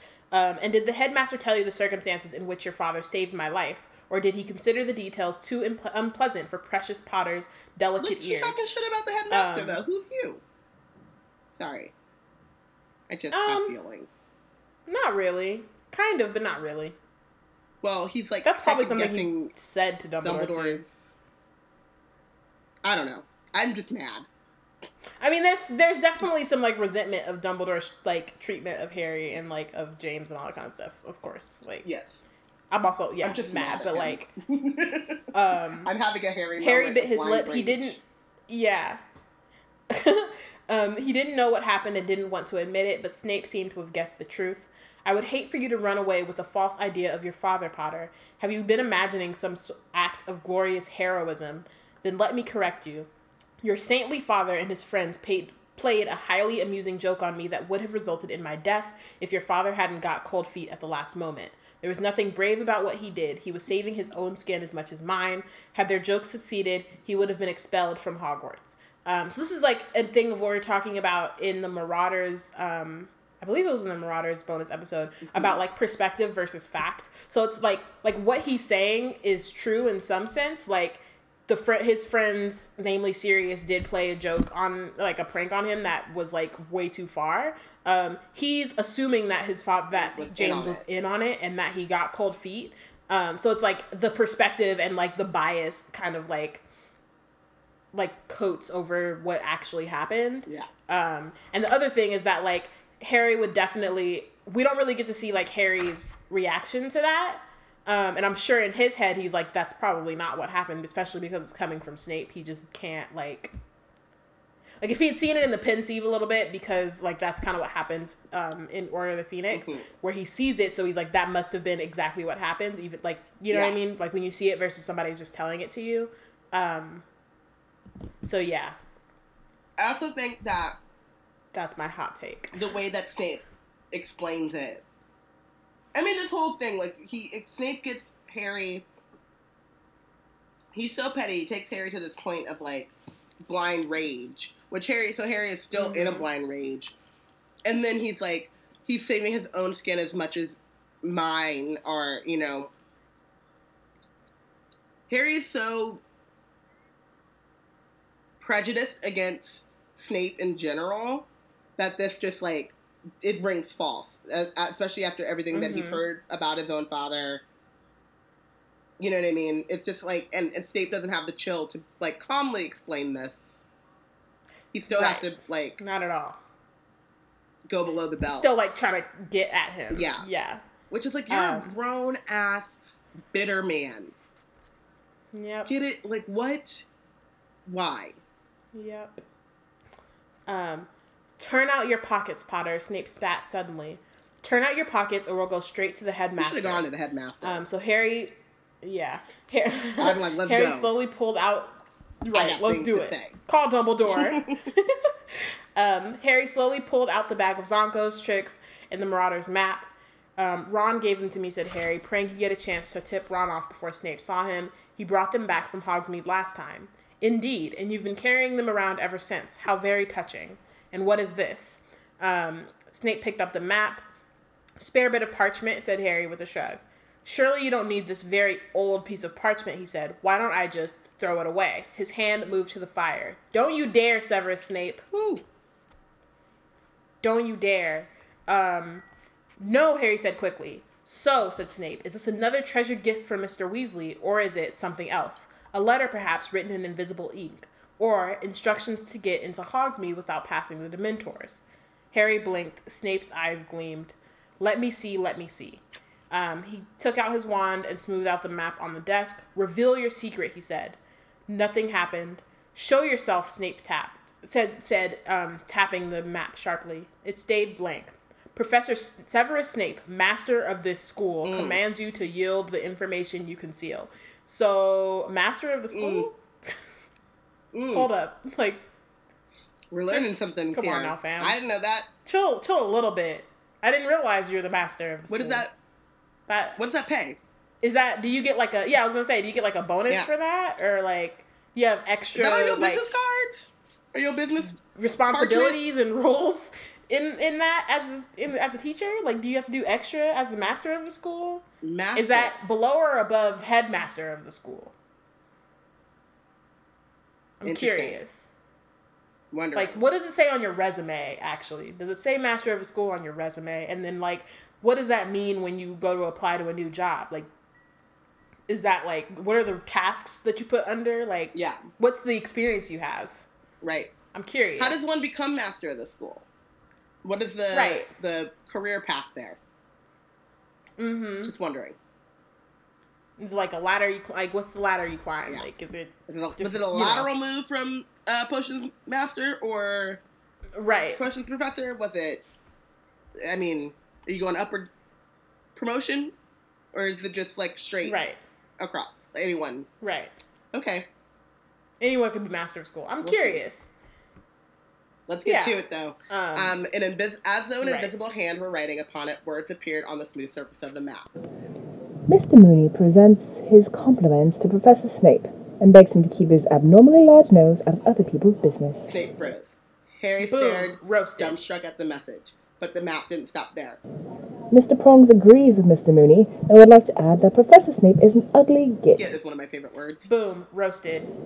It would have been funny if the situation hadn't been so serious. And there was more. Mr. Padfoot would like to register his astonishment that an idiot like that ever became a professor. Tell him Sirius. Boom, roasted. Harry closed his eyes in horror. When he'd opened them, the map had had its last word.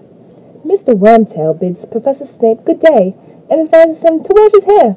The slime ball. I don't agree with Peter very often, Roasted. but But when Peter says all these facts up in here, when here. Peter says that maybe you might think about Wash washing your your hair. Says Slime something ball, about your life. because your head is full of slime, also known as grease, Yeah, also known as dirt. yeah. Also known as wash that shit out your hair. Um, I just, I this is just so wonderful. I feel like we should just revel in this for a moment. It was really great. Like that, yeah. This is beautiful. So And it's even funnier when you realize that it's specifically Snape. It's not just any professor. Yeah. Like it's very specifically the the map is charmed. This is just lest you all forget. It's charmed to insult Snape specifically. and. I think it's and while that's petty as fuck, that is like an that's like a amazing amount of magic that they were like, we're gonna just devote this amount, like all of this complicated ass shit to Snape specifically.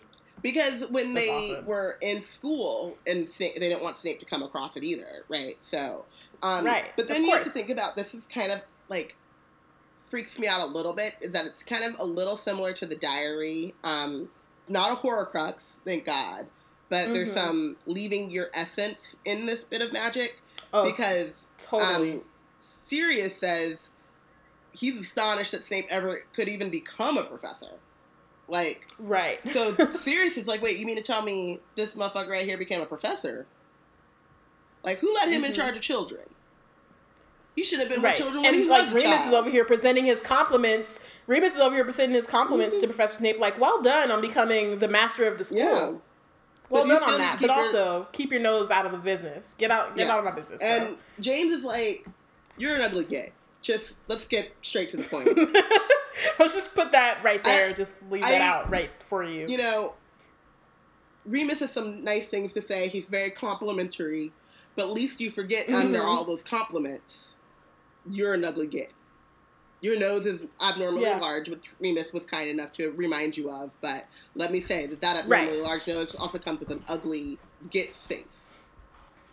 Right. And then Sirius is like, yes, all of that. And then going back to Remus's compliments on you becoming professor, how? How? How? And Peter, who I again don't like to agree with all the time, is like, but guys, guys, Mm-hmm. let's remember, it's still Snape. So his hair is still gross. Come on. Right. Things haven't changed Watch that it. much. No. It's such a good like um without knowing who they are technically, it's a good like um just kind of like window into like who they were Yeah. as like friends but then also as people. Um yeah, it's like very specific. Like it's still within their personalities, The like the things that they the say, which is kind of cool. Like who Yeah. they are. Um, even though we Mhm. don't know who they are. And like Yeah, at this Um, moment too, Harry is like I, I fucks Fuck. with these marauders, yo. like No, uh, no. He's like, it would have been funny if the situation hadn't Yeah. been so serious. He closed his eyes in horror, he's like, and then he's waiting for the. He's like, I'm gonna get in trouble I for am this. going I'm about to die. if it wasn't me, if I was a fly on the wall, it would be hilarious. but it's not, and so yeah. But I'm, I, I'm you know what I would be scared too. He's kind of like thinking about them the way he thinks of the Weasley twins. Like, now's not the time. I appreciate it. Mhm. But if you could save that for a better time, For for a little bit of chill Yeah. right now, that'd be great. Um, so Snape Yeah. walks over. um, I'm also curious if Snape knows their nicknames. I don't think so because he has no. Like at this point, they don't know that they're Animagi, right? And their nicknames actually kind of like directly tied to their. That's true, but I'm curious if like they ever said it, like if he just like heard them calling each other that, just like I think that they were very like school. careful about Discreet that. about it. Yeah, very discreet. I think, and I think too because we he- kind of hear it um, later where they talk about like, I- mean, Harry does this right, but he doesn't say Sirius. He says Padfoot when he doesn't want you to know Mhm. he's talking about Or Snuffles. Yeah, when he doesn't want you to know he's talking Yeah. about Sirius. So they're very careful to keep those personas separate. Like there's Sirius, Mhm. and then there's Padfoot. Right. Um, so this is also pretty cool. Snape walks over and seizes the glittering powder from a jar on the fireplace and throws it into the flames. Lupin, Snape calls to the fire, I want a word. Utterly, No, I think he does know. Sorry. I think he does know. I don't think so. It, we'll see it on the next Okay. page. We know we see it on the next page, but there's a reason he called Lupin and not Dumbledore, I thought because, um, right? I mean, I think he suspects maybe, but I don't think he knows for sure. I don't, I, I don't yeah, know. We'll see. I don't think he knows for sure, but I think he definitely has like a strong. Yeah, I think this is just like Right. he the, the the way that they insult him. He's like, wait a second, I've heard similar insults before, but I don't think. maybe. I think that, and I also think like he can't call Dumbledore because he has to then explain how his lack of chill, or he allows um, Harry to be like, "Well, do you want to know what he said about my dad? And do you want to know what he said about me? And do you want to know what he said about you know what I mean? And do you want to know how he's calling himself the master Mhm. in school?" I think that Snape is very cognizant of the fact that Dumbledore doesn't know these how shitty he is to Harry right. and likes to keep that distance as much as possible. Like he'll go for it when he thinks like at you know last book he could get him expelled, or he can Mhm. maybe get him banned from Quidditch, right? Just like he he'll he'll take these leaps, right? But like day in and day out, he knows how important Harry is to Dumbledore. Not even emotionally at this point, but just strategically. Um, so he has to still be very like still be very careful about his antagonism towards Harry and bringing Dumbledore into that Mm-hmm. because he's not stupid, he's evil. No. Yes. Um. I don't know. I think it's interesting that he called, or even McGonagall. He could have called McGonagall instead of Lupin. Yeah, I think the thing There's is, just is different that people I, he could've called other than- kind of, um, if not recognizes the insults as being reminiscent of his youth, um, thinks like this is some joke, cool guy shit that Lupin would know about because he hung out with James and them. You know what I mean? Like, Yeah, like maybe. McGonagall's older than know, me, so he, a- she probably doesn't know about these like this like she's not down with like the youth culture of magic, and you know I what I, guess. mean? I guess. I just. I have, and we can talk about it on the next just- page. yeah, we're- I have like a.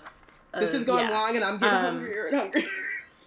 Same, and I still have to go buy. A and I have to go see my grandmother, Um, our grandmother. That's Um, true. You do have to go see our grandmother. Um, so utterly bewildered, Harry stared at the fire. A large uh, shape had appeared in it, revolving fast. Seconds later, Professor Lupin was clambering out of the fireplace, brushing ash off his shabby robes. That's just really cool. Yeah, I didn't know that you could call Awesome. someone through Floo powder. I think that's Yeah. really cool, though. Yeah, you can just be like, "Hey," But I think like Lupin You. was I'm, what I'm assuming is Lupin's in his room or wherever the um fire maybe his yeah, office, like his office or whatever, and it's just like, "All right, I guess." And that's also Right, it's like he of hears it and he's just the way like, that he calls him The fuck he wants to now. like a word. mm-hmm. But Lupin, as we know, is at a disadvantage because he needs the potion, the Wolfsbane potion, and also he's trying to. You But know, also, that's how Snape is generally, and he knows he's trying to be friendly he's or trying whatever. to. Yeah, he's, he's, like, trying to be an adult. "You called Severus." he's trying Yeah. to put up to put a, aside childish things and move forward as two adults. He's realizing how difficult it is to do because all these childish ass people, but Snape is petty as fuck. petty. Lupin Um, said mildly too. You called Severus? Said, yeah. He's just like, okay. I certainly did, said Snape. I have just asked Potter to empty his pockets. He was carrying this. He pointed at the parchment on which the words of Messrs. Wormtail, Moony, Wormtail, Padfoot, and Prongs were still shining. An odd, closed expression appeared on Lupin's face. He's really, he's like poker face, man. like it's time to not. But also, I think like he um. This is another thing that I just thought about is um because he goes, well, this parchment is plainly full of dark magic, um, and this is supposed to be your area of expertise. It's another kind of Mhm. insult that like because of who Lupin is, he's like on the outskirts. He thinks that he's hanging out with werewolves and things like that. Like this is that Mhm. kind of lowly shit that your kind takes part in. That and then also really quickly, I just want to point out that Lupin is it, like Harry has the impression that Lupin is doing some very quick thinking, just Yeah. because that's just important for like future or whatever. Um, but that and I also um, the other thing is like Snape knows it's not dark magic. Like he's he's like well versed enough, and especially like we know he dabbled in the dark arts like as a kid and like as a Death Eater, and we know that that's like his and he he's not being kept out of the Defense Against the Dark Arts position because of lack of like talent and like knowledge, um, which we see in Half Blood Prince when he does get the job. It's not because he doesn't know anything. Um, so he's clearly it's like he's just like kind of throwing stuff out. You know what I mean? He's trying to like I think he's also he's trying to goad both of them, which is Yeah. it's just too much too much pet. Sometimes you just gotta like rein in the petty. You know what's really funny too is that I am Like- a big fan of Petty. Like on general principle, I applaud Petty at almost every turn. But this level of Petty, it's when the Petty is aimed at the underprivileged, oppressed child. like, you can't be petty against, like, the werewolf and the it's child. like punching down, basically. Yeah, it's it's Right. punning down exactly, and it's when petty goes wrong. It's just why When keeping it petty goes wrong. it goes wrong. Oh boy. Okay. Um Lupin looked up and by the merest half glance in Harry's direction warned him not to interrupt. Full of dark magic, he repeated mildly. Do you really think so, Sev- Severus? It looks to me as though it is merely a piece of parchment that insults anybody who reads it. Childish, but surely not dangerous. I imagine Harry got it from a joke shop. Indeed, said Snape. You think a joke shop could supply him with such a thing? You don't think it more likely that he got it directly from the manufacturers? Oh, There's like he that yeah with the ital- That's why with I was the saying. italicis. the Ital yeah he he definitely knows. He definitely knows, and like he's I'm sure he's trying to like keep you know what I mean like he's Oh, you know what though? Because he knows about Peter, he probably knows about Wormtail. Because Dark, uh, Voldemort calls him Wormtail. I think right? that they use those names as like regular names, and nobody knew what they meant. Like, because I don't think like just because you call somebody Moony doesn't mean you don't immediately think, oh, he's a Yeah. werewolf. You Yeah. know what I mean? They're just nicknames that you rat. use, and like it's been and it's been like 15, 16 years, but like you would see that and it would be a little bit familiar. Yeah. You know what I mean? And so, and like, yeah, he doesn't know that they were Animagi. Well, he might know that they were Animagi. I don't know. Um, cause Snape was, you know, he's all In people's business. stalkery stuff. him and Harry got yeah. He might know. Um, Harry didn't Right. understand what Snape was talking about. Not, nor apparently did Lupin. You mean by Mr. Wormtail He's just a good actor. or one of these people? Which is interesting because he points out Wormtail, but not Moony, Padfoot, or Prongs. In which case well, case, I think it's painful for him to say the other two. I mean, I think true. it's painful for him to say Wormtail too, but like on the Yeah. scale. um, you see Severus. It looks like Also, it's the first one, Yeah. I think, or maybe not. Harry. Oh yeah, Sorry, keep going. Um, Harry, do you know any of these men? Um, no, said Harry quickly. You see Severus. It looks like a Zonko's product to me. Right on cue, Ron came bursting into the office. He was completely out of breath and stopped short of Snape's desk. I, I gave Harry that stuff. Bought it in Zonko's ages ago. Look at this! Look at this roll dogness. This roll dogism. He didn't even have to get to Ron because Ron well, knew. said Lupin. Mm-hmm. That's true. Of all the things, like Ron has all his flaws, but he he be knowing But sometimes. also the Ron again with the lack For of all the times he doesn't know. but Which, which also this goes back to his lack of chill of like when Harry's asking Professor McGonagall if he can go to Hogsmeade and he's standing in the back like, yup, yup. like, Mm-hmm. Ron, how do you know that Harry's in trouble at Snape's office? Use your and why powers you- for good, And why are you busting in? He probably heard If- somebody say Snape's office, or he could No, have guessed. I'm just saying, if he probably Harry, ran into Malfoy. if Harry wasn't in Hogsmeade, shouldn't he just be at the Gryffindor Right. Tower? Shouldn't you just be looking for him like, where Harry go? awkward. Um, good thing Lupin's here. right. Um, Well, said Lupin, clapping his hands together and looking around cheerfully. that seems to clear that up. Severus, I'll take this back, shall I? Harry, Ron, come with me. I need a word about my vampire essay. Excuse us, Severus. He's just so smooth. and I like that he claps finessing, because so he quick. claps in a way that you like cheerfully run to It, like, like, go uh, that- Snape, but also like, well, shut up, say nothing else. Don't say Yep. nothing else. And it's like also a way to kind of like, it's like a distraction. It kind of like jerks you out of Yeah. the moment where you're just like, well, You're like, oh, that's that. Let's go. you're just like, Like, oh, what happened? What were we talking about? Snape, Snape Yeah. standing around like he got whiplash. Like, what just happened? What just happened? right? I don't even know. I thought I was gonna win. gonna All of a sudden, they're walking out. I don't got What the happened? map. I don't got Um, nothing. Yeah. Yeah. Um, Harry didn't dare look at Snape as they left the office. Um, he, Ron, and Lupin walked all the way back to the entrance hall before speaking. Then Harry turned to Lupin. Professor, I, I don't want to hear any explanation, said Lupin shortly. I happen to know that this map was confiscated by Mr. Filch many years ago. Damn it, Davy. Sorry. Um, yes, I know it's a map. Goddamn Davy Gudgeon. I'm just saying. I'm just saying.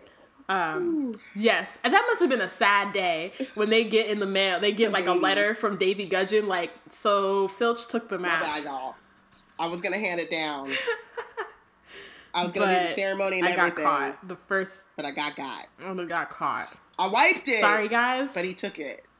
So yeah, sorry. Um, just man, Davy Gudgeon. I don't want to Um, know. I don't want to know how it fell into your possession. I am, however, astounded that you didn't hand it in, particularly after what happened the last time a student left information about the castle lying around, and I can't let you have it back, Harry. Um, it's just like so there's a couple of things here. Like all these. He's just he's just reading him so hard. reading him, yes, but also, are you astounded? Are you really? Well, that's the other thing is I think that he, which is something I wrote. I think he's more like James than Remus initially thought. Yeah, You know what I mean? Like I think he, especially with Sirius blackout. Yeah. And he's talked to Harry about Sirius and knows how Harry feels about Sirius, so he would ex- expect that he would be smarter in like not. You know what I mean? yeah, Um. I see that. Yeah. So I think that I think that he is astounded. I think that he's really like, really, for real, For this, okay, but like to go to Hogsmeade. Yeah. Um, and I do want to, and this is also like you know a comparison between the way that Lupin like talks to Harry about this and the way that Snape talks to Harry about this, where it's like they're both right, um, but Lupin is very much like he's staying in like Mm-hmm. teacher mode and being like, "Nah, you knew this was wrong." There's a little Uncle Minnie in there too, but it's really like, no, But it's a, it's a t- like, and this Um, is the thing that I think I've said a couple of times about Snape is like he takes, like you know we've we've noted like Harry has done wrong and does deserve some sort sort of punishment, but at its root, punishments should always be teachable moments, right? Like you Mhm. should leave the punishment not angry at, um, being given a punishment, but thinking about like, okay, this is why that had to happen. I don't want that ever to happen again. So this is a lesson I need to learn from that. Like that's the point, right? Um, to be like a deterrent and also to give you some time to say, this is not the way that I should handle these things in the future. Um, and Snape always lacks the teachable moment. One because he's either too gleeful to give some, to get someone in trouble, um, or so- someone Harry in trouble, Harry or Harry, the trio. yeah, Um, but two, because he's goading them into kind of this hardening of their stance, right? So, like, when someone you don't mess with is like, oh, see, and that's why you got in trouble because blah blah blah blah blah, and that's why you should, and you should, and you're just like, nah, Mhm. like I don't hear anything that you say. everything that you say I'm going to go against you because you're inherently wrong or whatever. So Harry usually leaves those um, encounters with Snape even more stuck in his ways and more defiant than he should be. Whereas with McGonagall and here we see with Lupin slash Uncle Moony actually thinking like, yeah, I should have been more careful. I should have remembered what happened with um, Neville and Sirius a couple days ago. Like, you know what I mean? And I Mhm. and right. and Just gives him like these like moments of reflection, right? Um also I wanted to like point out the difference in the books and the movie here, which we know that we said that like he they combine these two things together, really. Um, which is also kind of funny because that means Harry had the map for all about of a second. like the twins gave him the map he yeah. went to Hogsmeade, and then the map got got like real quick. Mm-hmm. But Now I'm curious. Oh fuck! Was that only in the movie? what? So in the in the movie, this scene happens because Harry sees Peter Pettigrew on the Oh, map and yeah. goes to follow him. Oh yeah, For some, and I know that that's how. So I think it's really just Remus saw it, Remus saw and that's how he like knew it was Remus who saw it. yeah, Fuck that in my head, like Harry saw it. Yeah. Goddamn movies, I know the movie. Muggle Hey. interpretations. That just made me mad. the Muggle interpretations of, are always not good, um, or off. I should say they're good, but they're not as good as they could be. But um, no. I wanted to just point out that like Remus is like, no, you can't have this back. Like period. Like not like Mm-hmm. oh, can I borrow this and examine it for you? This is a curious piece of magic. But like, which Exactly. and maybe comes from Peter seeing Peter, which makes sense. But um, Right. in terms of like the flow of the movie, that makes sense. Is what I'm saying. But Mm-hmm. I think that it would have been nice if in the movie Lupin would have been like, "So I'm gonna take this because it's, you shouldn't have this. Like this is not the time um, to be rolling, roaming around trying to get in and out of Hog- Hogwarts. Like you should stay here. For if nothing, like worst case scenario. Actually, no. Scenario number one, because they're both worst case scenarios. Scenario number one, you run into mass notorious mass murderer Sirius Black. Scenario number two, you get caught doing something that you shouldn't have and get a Dementor. Mhm. N- there's no good coming out of either one of those, so I'm gonna take this. As is my rank. Yeah. Um. Um. Yeah. Harry had expected that, but was too keen for explanations to protest. Why did Snape think I got it from the manufacturers? Because because these map makers would have wanted to lure you out of school. They think it extremely entertaining. Do you know them? said Harry, impressed. This is not the time, Harry. We've met, he said shortly. He was looking at Harry more seriously than ever before. Don't expect me to cover up for you again, Harry. I cannot make you take Sirius Black seriously, but I would have thought that after what you heard when the Dementors drew near you, um, would have made you sorry, would have had more of an effect on you. Your parents gave their lives to keep you alive, Harry. A poor way to repay them, gambling their sacrifice for a bag of magic tricks. Whoa, he just Dropped flames.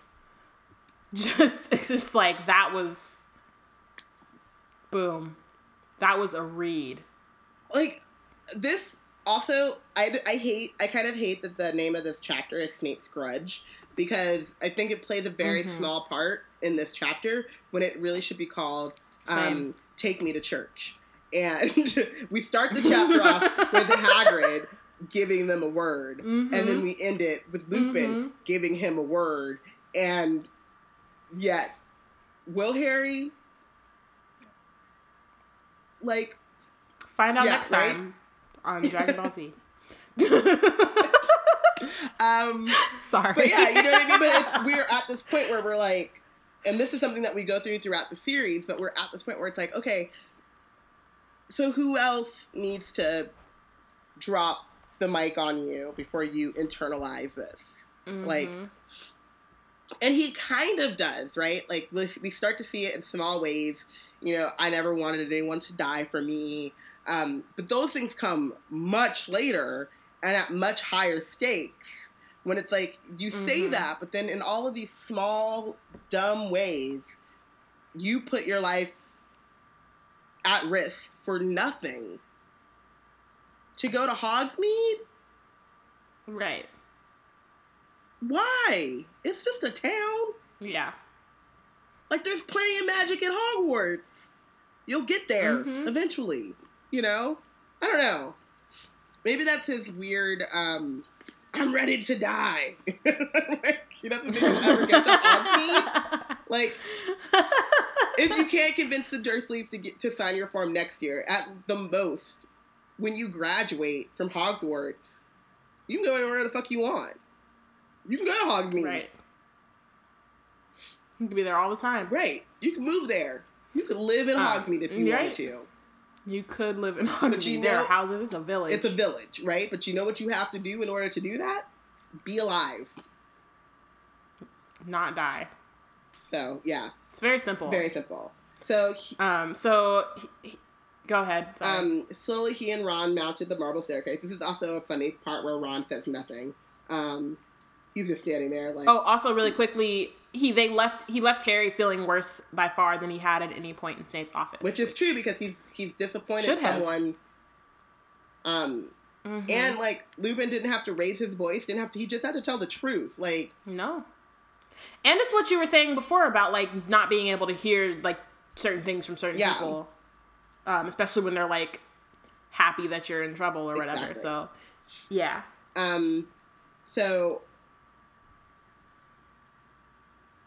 um, Ron and slowly mounted the marble staircase. Harry passed the one at which he remembered the invisibility cloak. It was still down there, but he didn't dare go and get it. It's my fault, said Ron ab- abruptly. I persuaded you to go. Lupin's right. It was stupid. We shouldn't have done it. They broke off. They reached um, the corridor where the security trolls were pacing and Hermione was walking towards them. One look at her face convinced Harry that she had heard what had happened. His heart plummeted. Had she told Professor McGonagall? Come to have a good gloat, or have you just been to tell on us? said Ron savagely. Shut up. How do you go from like feeling bad to immediately like ripping into Hermione? She didn't do anything. It's all your fault, like you just if- said. Take some damn responsibility. Yeah, and if, he, responsibility. and if she did, Been hanging around scabbers if she did tell on you, you just said it yourself. You deserved it. They didn't get in trouble. mm-hmm. Like all things being equal, they lost the map. So the twins are going to be a little bit mad at them. But other than that, Y'all are just they're just as bad as Davy Gudgeon. right? Davy Gudgeon Jr. SMH. Um, Mm-hmm. no, said Hermione. She was holding a letter in her hands and her lip was trembling. I just thought you ought to know Hagrid lost his case. Buckbeak is going to be executed. Bum bum bum. And that's a real good way to shut Ron's mouth. Right? Because you still didn't help Hagrid. You had a week to help Hagrid with his case. Still Did didn't. nothing. Still worried about that rat. Still worried about Hogsmeade. The way you say that, rat. Um, I I, I hate Scabbers. I understand. Um, okay. we all know. We all know. I know. I know. I, and then the thing is, is that Um, I feel like I'm like, um, I feel like I'm somehow defending Scabbers by just being like, yeah, we know. it's mostly just know. fun. It's it's mostly just fun to be mad at Scabbers. I mean, he deserves. It. He's not it. even really around that much. he definitely deserves it. Um, okay, so MVP. I said Remus because of what we just Mhm. read.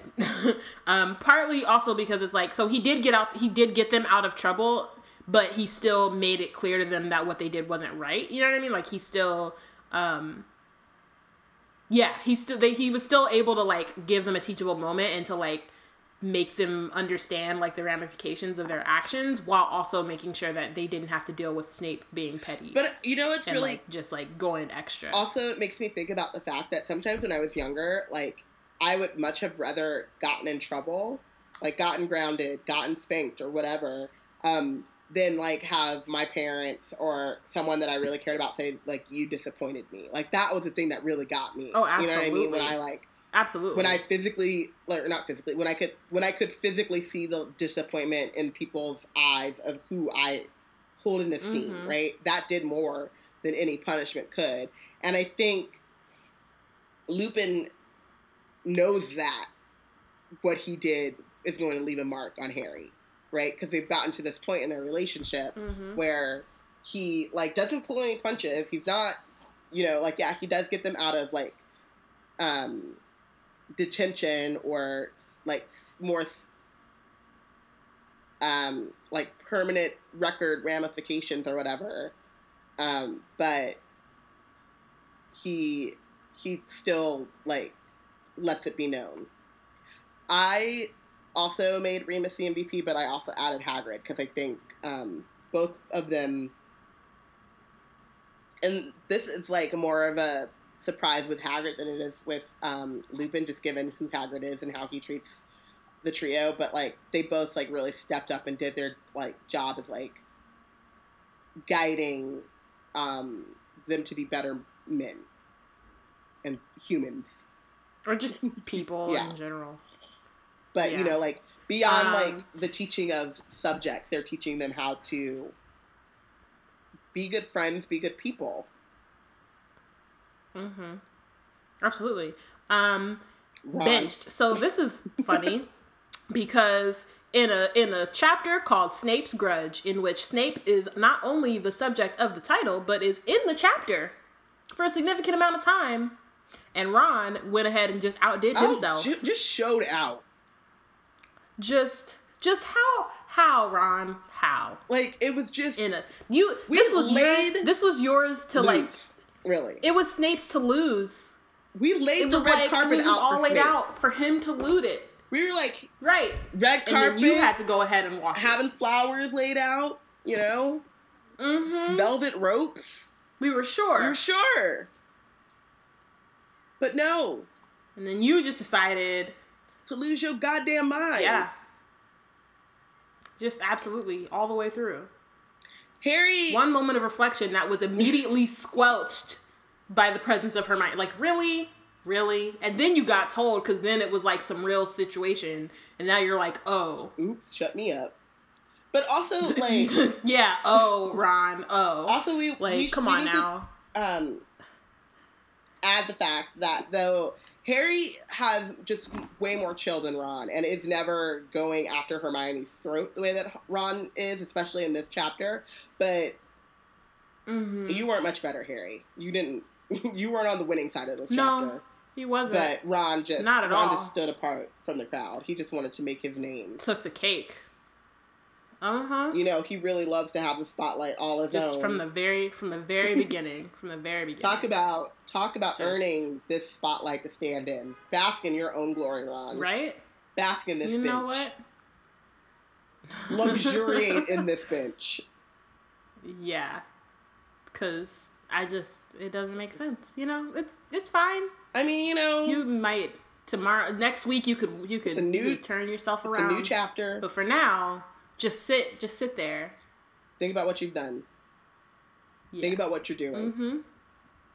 Look at where you are. Look at where you started. the fact that you're alive is a Um, miracle. Just stay seated. That would be enough. Sorry. Thank you for listening. Next week we will be discussing chapter 15 of Harry Potter and the Prisoner We of are so Azkaban, the. Quidditch final. Make sure make sure to read and follow along and to let us know who you think is the real MVP and who is benched for the chapter or else Marge will win. So, you know, that's important. If you want to join the conversation on Twitter, you can add us at We Black and Nerds, hashtag Wizard Team. You know, if you don't want to like have people, I mean, I don't, we don't have that many like active like tweeters or whatever. But if you don't want to like have a full conversation about who you MVP'd and benched, you can also just like hit us up, just DM us or like, yeah. Or you know, if you haven't been voting this whole time and you have like 15 MVP'd and benched from like chapter one, you can email that to us too. If you just want to give us a list, we're we're keeping a tally. It's like all like real. We black and nerds at gmail.com. listen, we are not on that voter suppression tip. Like, however you want to vote, early voting, late voting, absentee voting, vote by mail, vote by owl. We will take your vote. Rock the vote. Don't marge the vote. Mm-hmm. Hashtag marge the vote is my favorite thing that I've ever thought of, by the way. I giggled for a long time on that. Bayana was busy, I was but busy. I just stayed there by myself. I was. Busy. I texted her, she didn't respond, and I was like, You may not like it. No, I when I saw it, I was like, cool. I just saw it like hours after, which is always the case when you're like really busy and then all of a sudden your phone just gets blown up. It's like any other situation. I'm just laying here watching Agents of Shield. Did nobody want to hit me up? All of a sudden, I'm doing somebody's hair, and then my phone's just going off the hook. It's just weird. But Yep. marge the vote or don't vote for Don't MVP and benched. is what we're Um, Yeah. is what we're saying. Yes. Um, in any way. We are here to take your votes in whichever format you think possible. We have a Facebook page. You can just write a list of all of them on the Facebook page. We will see it. We get notifications. we have like Do we, we notifications? I don't know. Yeah, but we'll I see do. it. Um, but yeah, like y'all don't know, like we got like spreadsheets with tabs and like they're adding up the thing, so we don't have like it's involved. We are prepared to take the votes. We just need them. I, I just also want to take this time to kind of shade Bayana for that because we were in London Mhm. with all that London has to offer, and her brain said spreadsheet. It did. It did say spreadsheet. That's what she did. I did, and I. I mean, yeah. we were also like struggling to try to get that freaking episode up because yeah, there were Wi-Fi issues, and so I was sitting there. We were waiting on the episode, and I was like, "Wait, this is this is gonna happen." It was very satisfying. This is a spreadsheet. Please don't deny me the satisfaction of adding votes to that spreadsheet because it's really cool and it makes me really happy um, as just an organization nerd. it's like really extra, but it makes me happy, and so I'm gonna. Yeah, I'm not gonna just fight it. Vote to make Bayana happy. It makes me happy not to yell at you guys. Actually, I'll just find something else to yell at you guys about. But I, I'm happy when we're when we're talking and having a dialogue, and when you're telling us who you're benching. So, rock the vote. Don't march the vote. Bye, y'all.